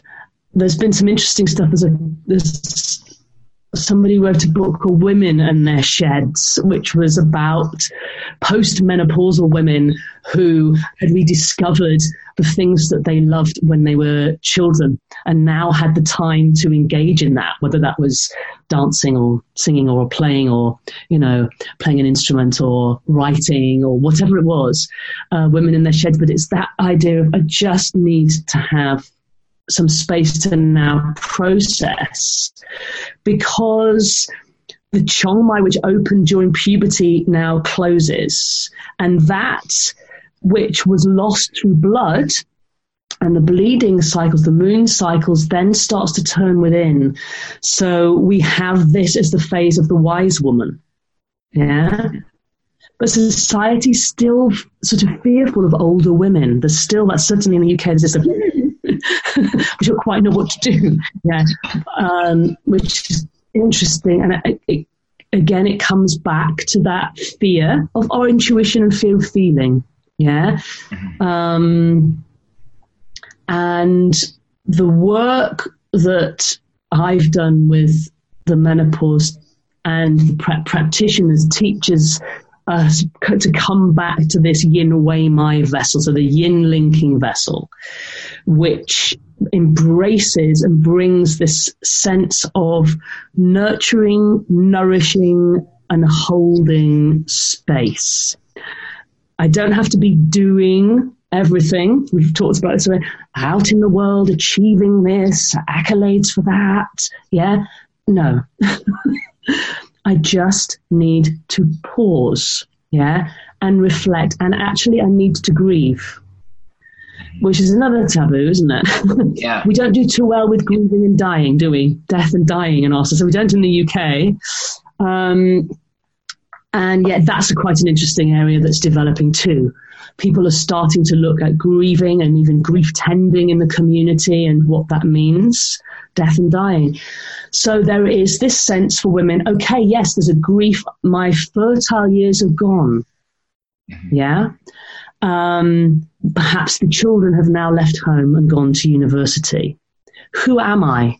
Yeah. Who am I now? What is my identity as a woman in the world um, beyond sexual attraction, beyond fertility and babies, beyond bringing up and supporting the family, for example. Mm-hmm. Um, so there is this moving in and need to let go, to grieve, and to rediscover. Yeah. So there is a huge empowerment potential for women. Yeah. Through that doorway. Um, but what tends to happen, what I've seen happen a lot is that women, instead of allowing or feeling that it's okay to take the space to be, to rest more, um, to move into inner reflection, to write, to, to do whatever it is that they need to do to rediscover that yin soul self. Instead, they go, oh shit, shit, oh, I've got a big, my tummy's getting fat. There's, there's, it's a classic one. Oh gosh, you know, what's this? yeah, right, I must, I must exercise more. Yeah, right, right, I'm going to go out and do full on, let's burn, burning cardiovascular running. I'm going to start running, running very fast and overdoing, over yanging it. Yeah. So put out more yang when the yin is already declining. Yeah. Yeah. And yet we're, we're pumping out more yang and it's the worst possible thing. Yeah. Yeah. So the exercise needs to be yin yoga, qigong, tai chi, walking. Yeah. Natural yeah. exercise, not something that keeps pushing all the yang chi and making you sweat. Yeah. Yeah. Okay, a little maybe, but really that's and then and then women come, oh shit, you know, I'm getting plantar fasciitis. That's a really common one. Yeah, mm-hmm. that, that, happens during that period. So, oh no, no, I'm getting a frozen shoulder. Yeah. Why am I feeling worse? And actually, I'm doing all this exercise and I'm hardly eating any food and I'm not losing any weight. You think, no, yeah. you won't. because your body doesn't want to be doing this. Mm-hmm. Your body wants more sleep, needs to sleep. Yeah it needs to rest. It needs to do yin. It needs to do self exploration. Yeah, it needs to do the inner work, not out ouch. But it's the, the it's because we're trained to need the approval through the lens of society. You should be this. You need to look like that. So we'll have plastic surgery as well. I mean, we've all been given this. It's nobody, you know, it's nobody's fault. It's it's not. It's just that's what we've been given. So to, to rediscover another way that's in a world where it's still taboo requires a lot of conversation. And those groups and conversations are beginning to happen. Women's circles are coming together. We hold some women's circles here in the UK. Um, and it's really nice to then have a mix of different ages. So you get really young women, you've got women who've had their first children, women in the middle of life, just before menopause, during menopause, and postmenopausal women. I've had uh, groups where you've had everything from a 24 year old to an 80 year old in there, and that's fantastic because you know you're getting that lovely all the stories being told between all those generations of, of women in the circle. Yeah. Mm. Yeah, the like, community sharing, right? The storytelling. So important, so important. Um, and so I think women are, are having to discover, yeah, this again because it has not been given to them. Yeah. And the only way is through these conversations and through deliberately allowing that yin time, because then another time occurs after that. So the perimenopause is often very disturbing for women because they're still having a menstrual cycle, yeah, albeit lighter on the whole. Um, but uh, they're uh, shifting emotional changes, yeah, mm. shifting energetic changes, and it needs to be allowed, not repressed, mm. not drugged, yeah, yeah, not, yeah. All of this, and then another. You go through the menopause, and then we're coming out the other side, which is different again. Yeah, when everything starts to settle down, ah, and we've entered into the phase of, you know, it would be the wise woman phase. Yeah. But there's not much um, respect for the elders anyway. Uh, we could do with learning something from the East, couldn't we, about that, the Japanese and, and the Chinese, and maybe about how to deal and treat our elders. Um. Absolutely. Either sex. Um, and not hide them know, away and just forget about them and act like they're not there, right? Yeah, abs- absolutely. We need that the wealth of those of linking the younger generations right the way through. So again, coming back to our first, one of our first points about the community and the real need for that. Yes. So. The- I'm very interested in the menopause stuff, and I will write a little book for um, Singing Dragon, who's my, my publisher of my other books now. I, I did promise that I would do it this year, but I haven't done it yet to go along with um, the course. But I will get to do that too, because I think it's it, it's important for women and it's important for everybody. It's, it's another cycle. It's humanity. You need to obey the cycles of life. Yeah. Uh, Nate, it's winter now. It's winter here in the UK. You know, really, we should be asleep. You know, I should be asleep now, not talking to you. yeah, because it's dark. It's only because yeah. of this false light created yeah. that we can do this. Yeah, mm-hmm. but it has its price. It has its price that we don't obey the natural cycles. Yeah. Yeah. And that's absolutely. what Chinese medicine is based on. All these philosophy. Can we obey? Rather than thinking, oh no, we must be the same all year round. Well, we're not. Nature's yeah. not the same year round. Weather's not the same. Women feel in their bodies every month the moon cycles. Yeah, you can't. This is this is one with younger women I found who like to do a lot of exercise why do I, why is my something going on with my period? You know, things are starting to, oh, actually, now I didn't have one. Now I don't feel very well because they're not changing their exercise program according to where they are in their cycle. Mm-hmm. So if they're bleeding and they're sweating at the same time, they're going to feel awful. Yeah. That's a, that's a principle of Chinese medicine. You know, if someone's bleeding, you don't create sweating. If someone's sweating, you don't create bleeding. Yeah. So if we're doing that ourselves, that is going to be very depleting. So ease off around that time, particularly perimenopausal women who've got a light period, ease back right off. Yeah. Yin, go yin, yeah, and then you know mid cycle, fair enough, yeah. We've got more more is available running up to the period, then yeah, increase. Okay, you're going to want to move the chi. Might feel a bit more stagnant. So it's, again, it's it's innate. This is all innate, but we've we've stopped trusting ourselves. Yeah. See, and I find like like as you're talking, you know, like just you know because like on on the flip side of being around like you know so many women, I'm also around like you know so many men, kind of like that same demographic. Probably because like you know I'm just getting a little bit older myself too. You know, being 36 now.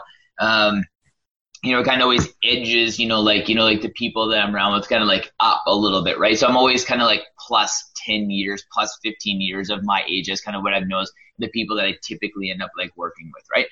Um, right. But I actually, you know, like, and and I mean this in, in no like like disrespectful way, you know, like towards women the process they go through. I just mean it is in like contrast. The one thing I've learned about guys and like something yeah. that it seems like a lot of like what men are going through is that like they spend this kind of like you know quote unquote lifetime building this career to be able to support their families you know then all of a sudden like they get to this point where they've achieved this quote unquote success but mm-hmm. then they mm-hmm. realize that they've actually have like complete disassociation with their families. You know, because yes. now the kids are older, their wife's pretty much checked out, you know, like she's doing her own thing, you know, like kids are in college, you know, and like, you know, like this life has been provided. But then now they're left at this like this transient location of this crossroads of being like, well, well, why did I do it? You know, like why did I do all this if that like, you know, what it was is to be able to provide for these people you know, but now I've provided for these people and I don't even know who they are. You know, or yes. like, you know, like they don't want to have anything to do with me or, you know, like they, they, there's just complete disassociation with inside yeah. the family unit. You know, like the nuclear family's gone, you know, like just like all of this kind of, you know, these components to it where like a lot of these, you know, like men are kind of like late 30s, you know, mid 40s, you know, kind of like, you know, I see around kind of like 42, 47 range where it's just like, they they're just left in like this like this paradoxical situation of being like, well, like where am I? You know, like where am I? What am I doing? Where do I go from here? Like like mm-hmm. wh- what's the next step? You know, like I, I don't know what to do because like I've misidentified clearly of why I was doing this.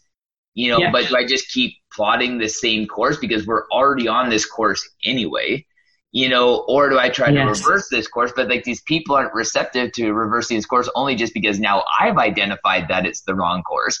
You know, like so we kind of see like you know, and like I said, I mean it in no disrespect to like any women in like you know menopause, and like I just mean as in like it's interesting how kind of like at that that midlife zone or whatever like we kind of look at like we go through like men and women like these big shifts of just like feeling lost of like well what do i do and like what are the answers to that you know like like what do we do like in these the nice things i see with guys now is that i feel like women have always had this edge a little bit more like women get always kind of freely talk about it with each other although like society might have been like, shh, this is your secret. I don't want to hear about it. But like guys were just like, you know, it's like, okay, you don't talk about that. That's a guy, man up, you know, put those feelings down. But like yeah. guys are starting to be able to talk about that a little bit more. But the beautiful thing I see is men and women starting to talk about it together.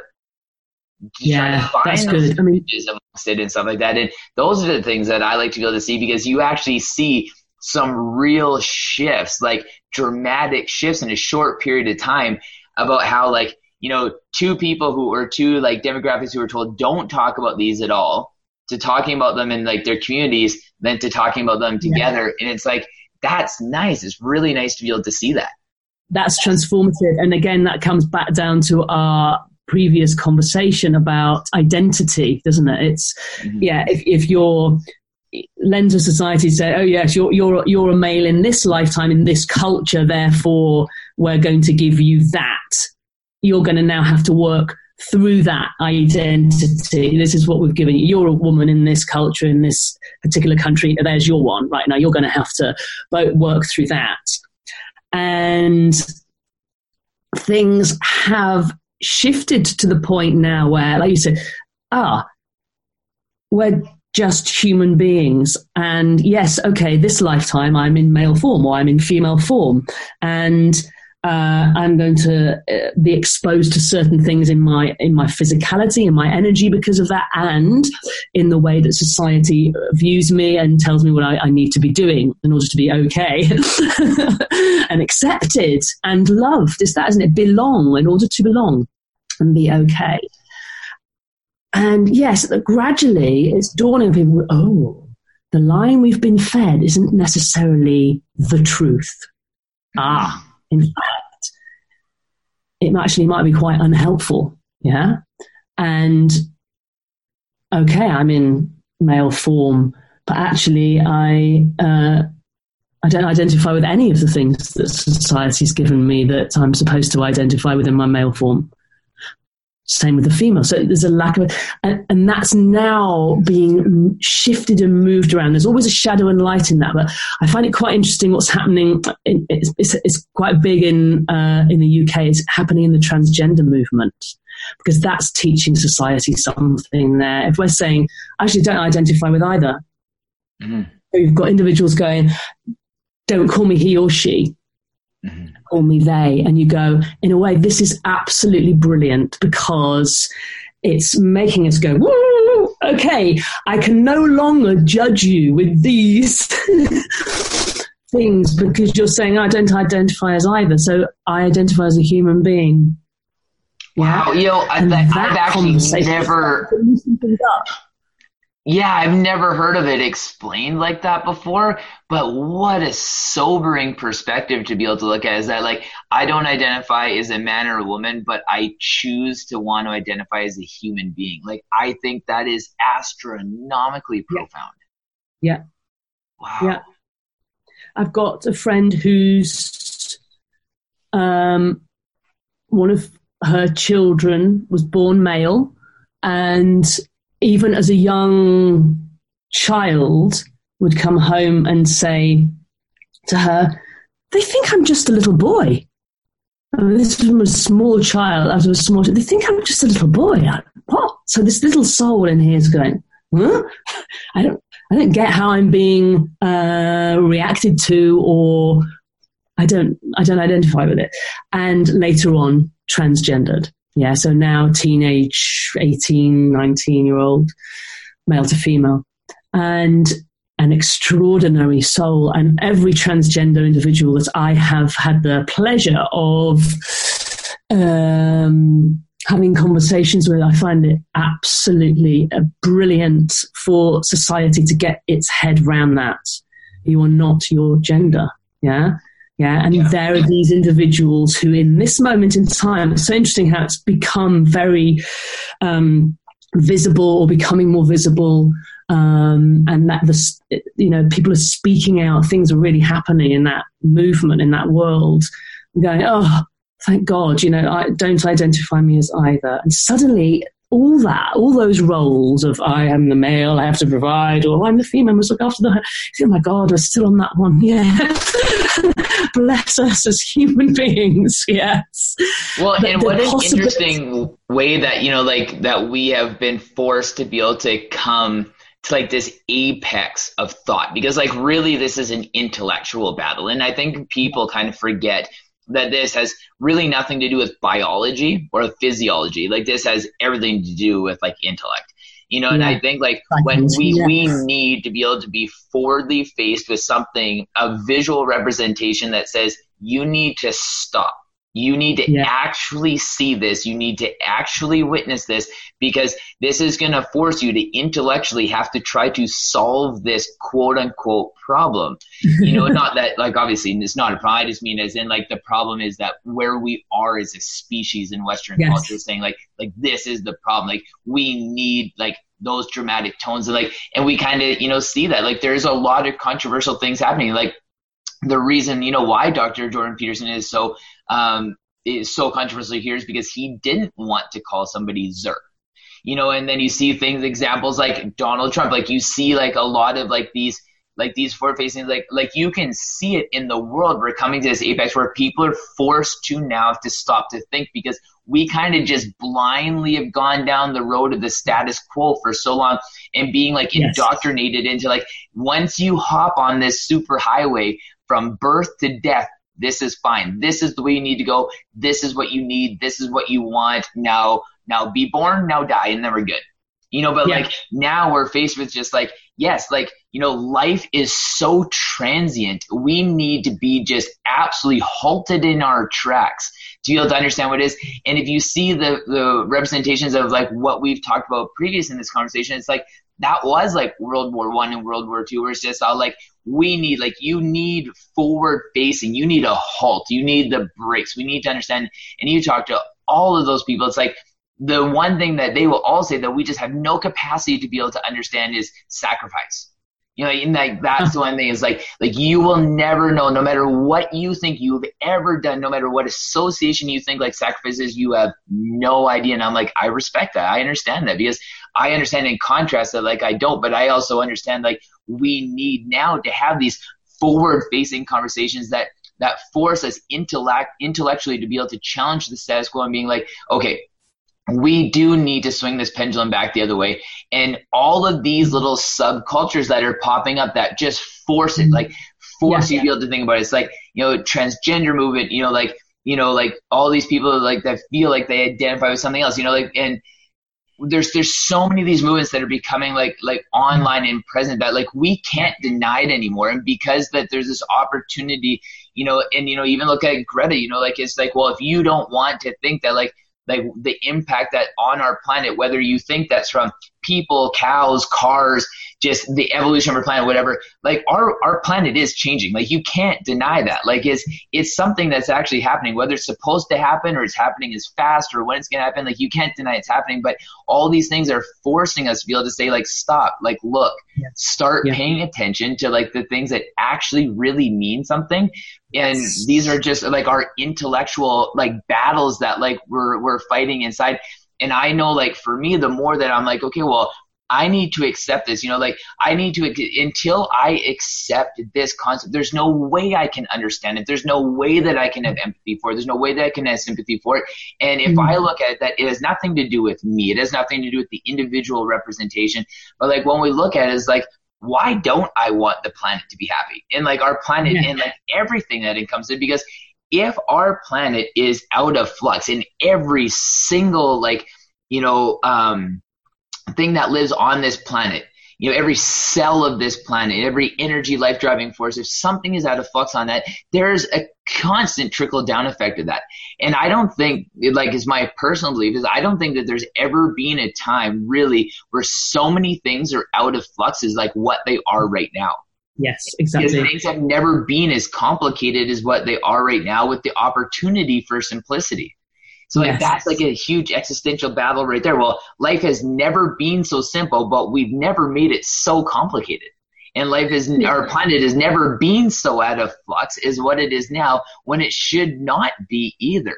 You know, so like and like we feel that that energy is flowing through us constantly every single day and you know like i just think like us in western culture are more of a representation of how out of flux that is and we are feeling the impact of it and there's no there's no denying that we now have the social statistics to show we are feeling that more than other cultures in the world simply the, the, the most simple harvard study by saying that people in third world countries have far less mental health issues and have their happiness scale is far greater than ours in Western culture, where you think it should be the opposite.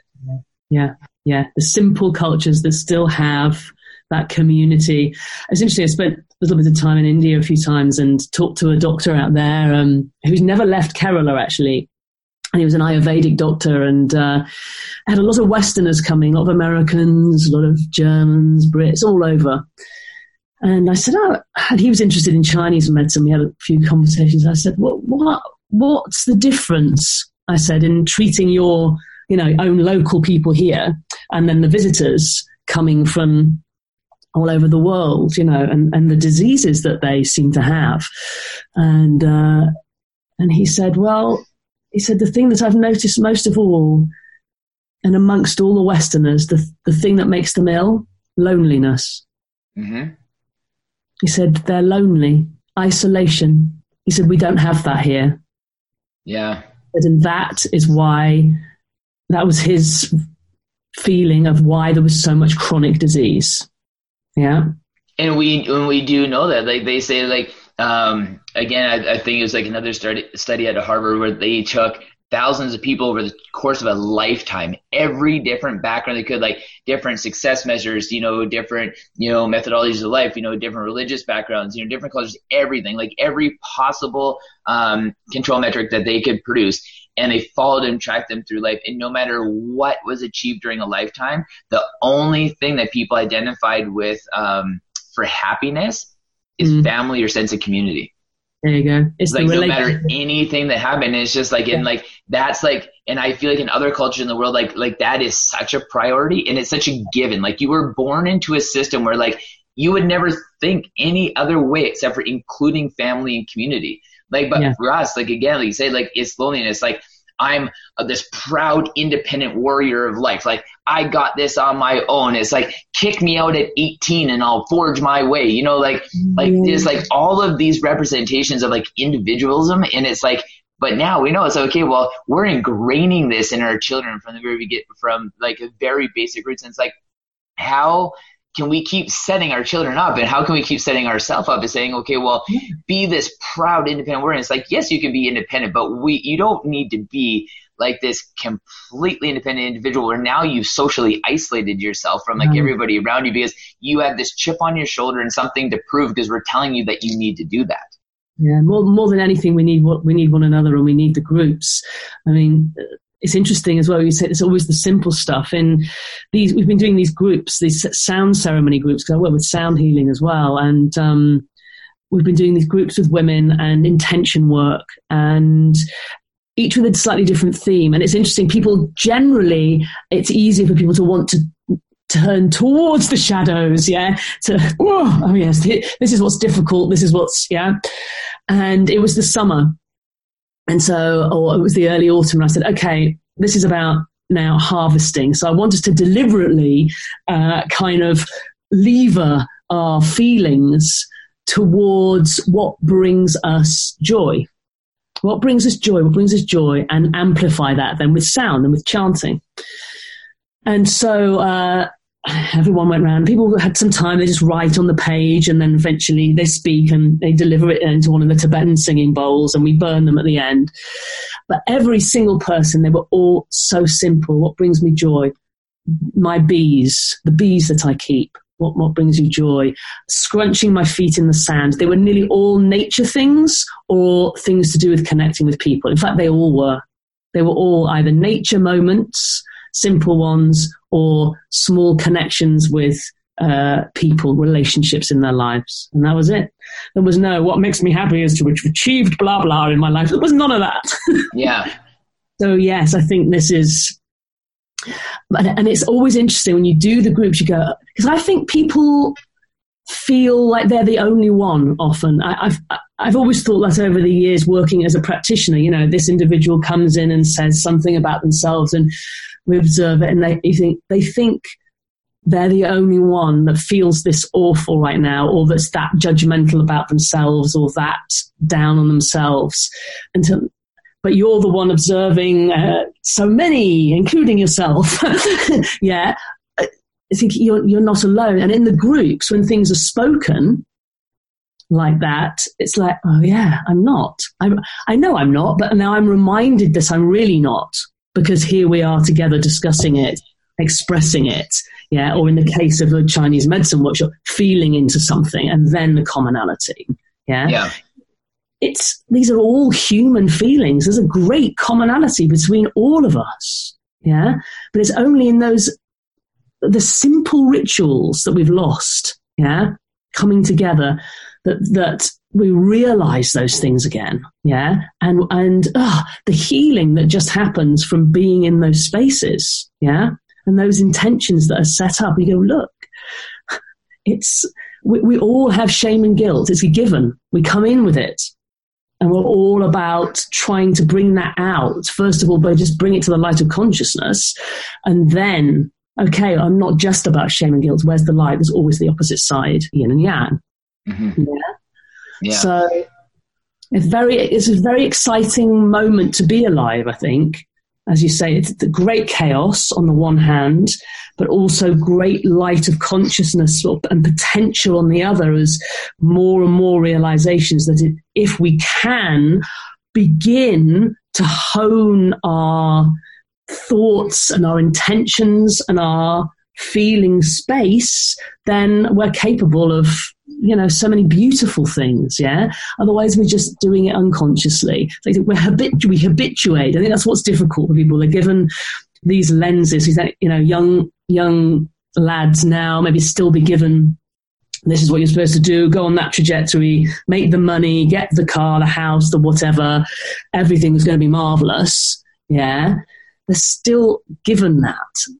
And girls are still, you must look like this. There's still plastic surgery out there, isn't there? You know, it's like, it's still saying something to us, that, isn't it? Why do we feel the need?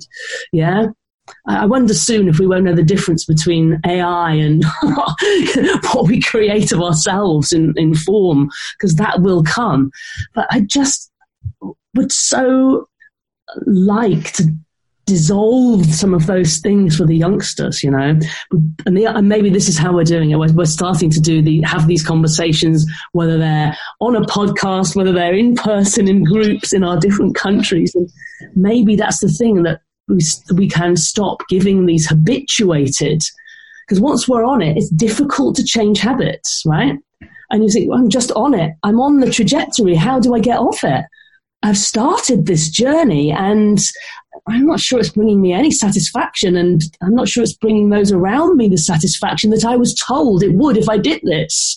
Yeah, it's not. So maybe if I just have the conversation with everyone and go, should we do something else? Yeah.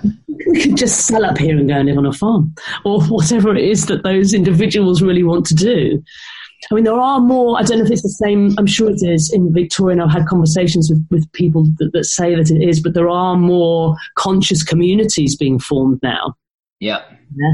Of people really coming together with their different skills and resources of all sorts of natures. Well, and that's like where I see it, and, and like that's actually like one of like the um, unintentional positive spin-offs of like what uh, like We Are Eyes has. Like you know, like I've had you know people on that represent like um, like craft brewing because craft beers are becoming huge in BC. And I'm like, yeah. this is a micro community of people who have been like, I'm going to get back into what today's artisan works are going to look like. Like, you know, yeah. then you have like the people are getting back into like building furniture and, you know, people are getting back into, yes. you know, creating like their own clothes and like, you know, like the innovation of, you know, like, yes. like farming where people are getting into like what hydroponic farming looks like now and vertical farming and, um, you know, like you have all these different little communities of like people are just like, I'm going to break the molds. Like it kind of carries a rough structure of what today's society kind of looks like. You know, like I have like this job and I have like this goal and I have this vision and I have like these things that's going to get me from like, you know, here to retirement or death, you know, like whatever we want to go. And,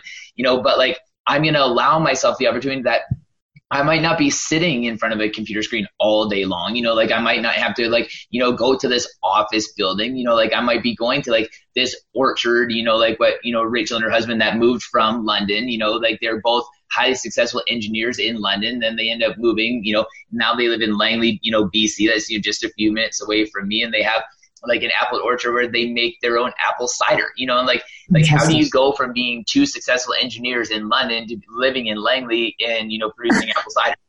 Yes. like I love to be able to see those things because like that's the message that I want this podcast to be able to operate in is like and that's why like you know like like the we becomes singular and the I becomes plural because it's just like like these are like the things like this is how it connects us and this is what's going to make us happy because you'll form those little individual pockets of communities and these communities go outside in this bigger community yes. happier individuals more well connected more well adjusted individuals and then when people see it they're just like well what is that well how what's that representation in me like how do i get that within inside myself then they find this like little community yeah. like you know, whether that's as simple as like a book club or like a knitting club or like, you know, and that's the one thing like with this, um, with Rachel and her husband, they have a community cidering program. Like they encourage people, okay, well, you go forage for the apples as individuals. You come here, we'll bottle it, we'll press it, we'll ferment it, and we'll split everything 50 50.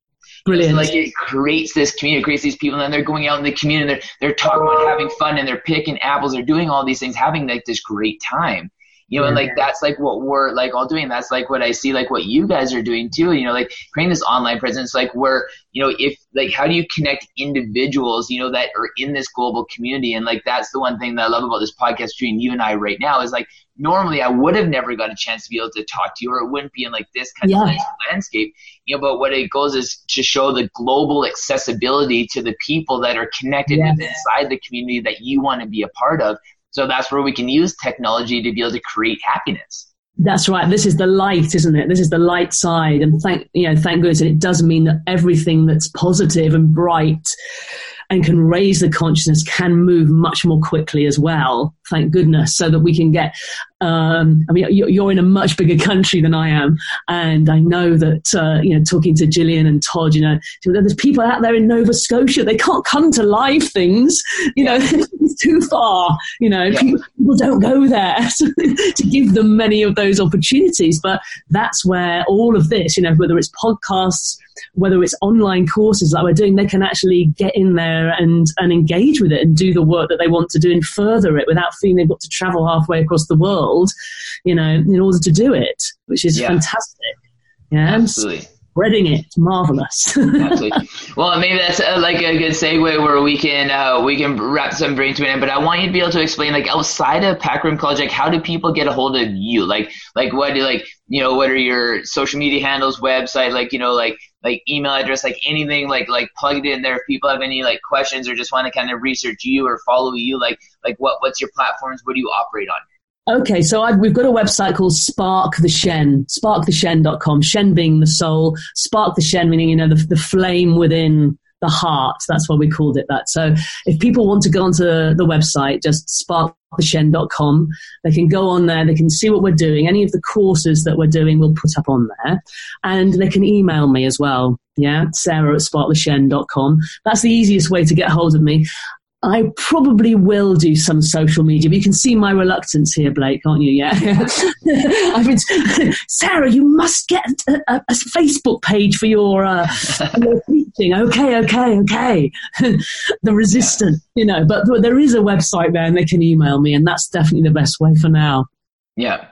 Well, and, and, it's one of those things like that's kind of like you know like don't force if it doesn't feel right though, right? Like you know, you know it's best for you, and just because it's society standard to be able to be on social exactly. media doesn't mean that you need to buy into that system, right? Exactly, and we don't want to be spending more of our time just just sort of dealing with detritus, you know, of communications. You know, I realized the other day I'd sat there and I'd looked at you know, the things that come through that are just trash. You think this is 10 minutes of my life just going delete, delete, delete, delete to things that I'm not in the slightest bit interested in. Yeah. Yeah. Absolutely. absolutely. Right? Which is like a social media feed through and through every single day. So I've got to be very careful. So maybe I've answered my own question. Yeah. the website, right? yeah. Stay off. Stay off. Well, thank you so much. I really appreciate you taking your time out, Sarah. It's been an absolute honor and privilege you being on. And um, I hope that in the future you'll grace us with some more conversation because I had just a wonderful time. Me too, Blake, and thank you very much for inviting me as well. It's been lovely. It's been we've been really, you know, putting the world to rights, as they say. Yeah. maybe, maybe one day we can do it in person. Yeah, absolutely. Yeah, maybe next March when you're over here, I would love to be able to Maybe. do something. There we go. sure. We could do something then. Yeah, absolutely. Yeah, good Okay. luck with it. You're, you're doing good work. I really admire it. Thank you for having me. Thank you, Sarah. Have a great night. Get some sleep. Yeah, and you. All right. Bye Okay. for now, Blake. Okay, bye. Have a good day.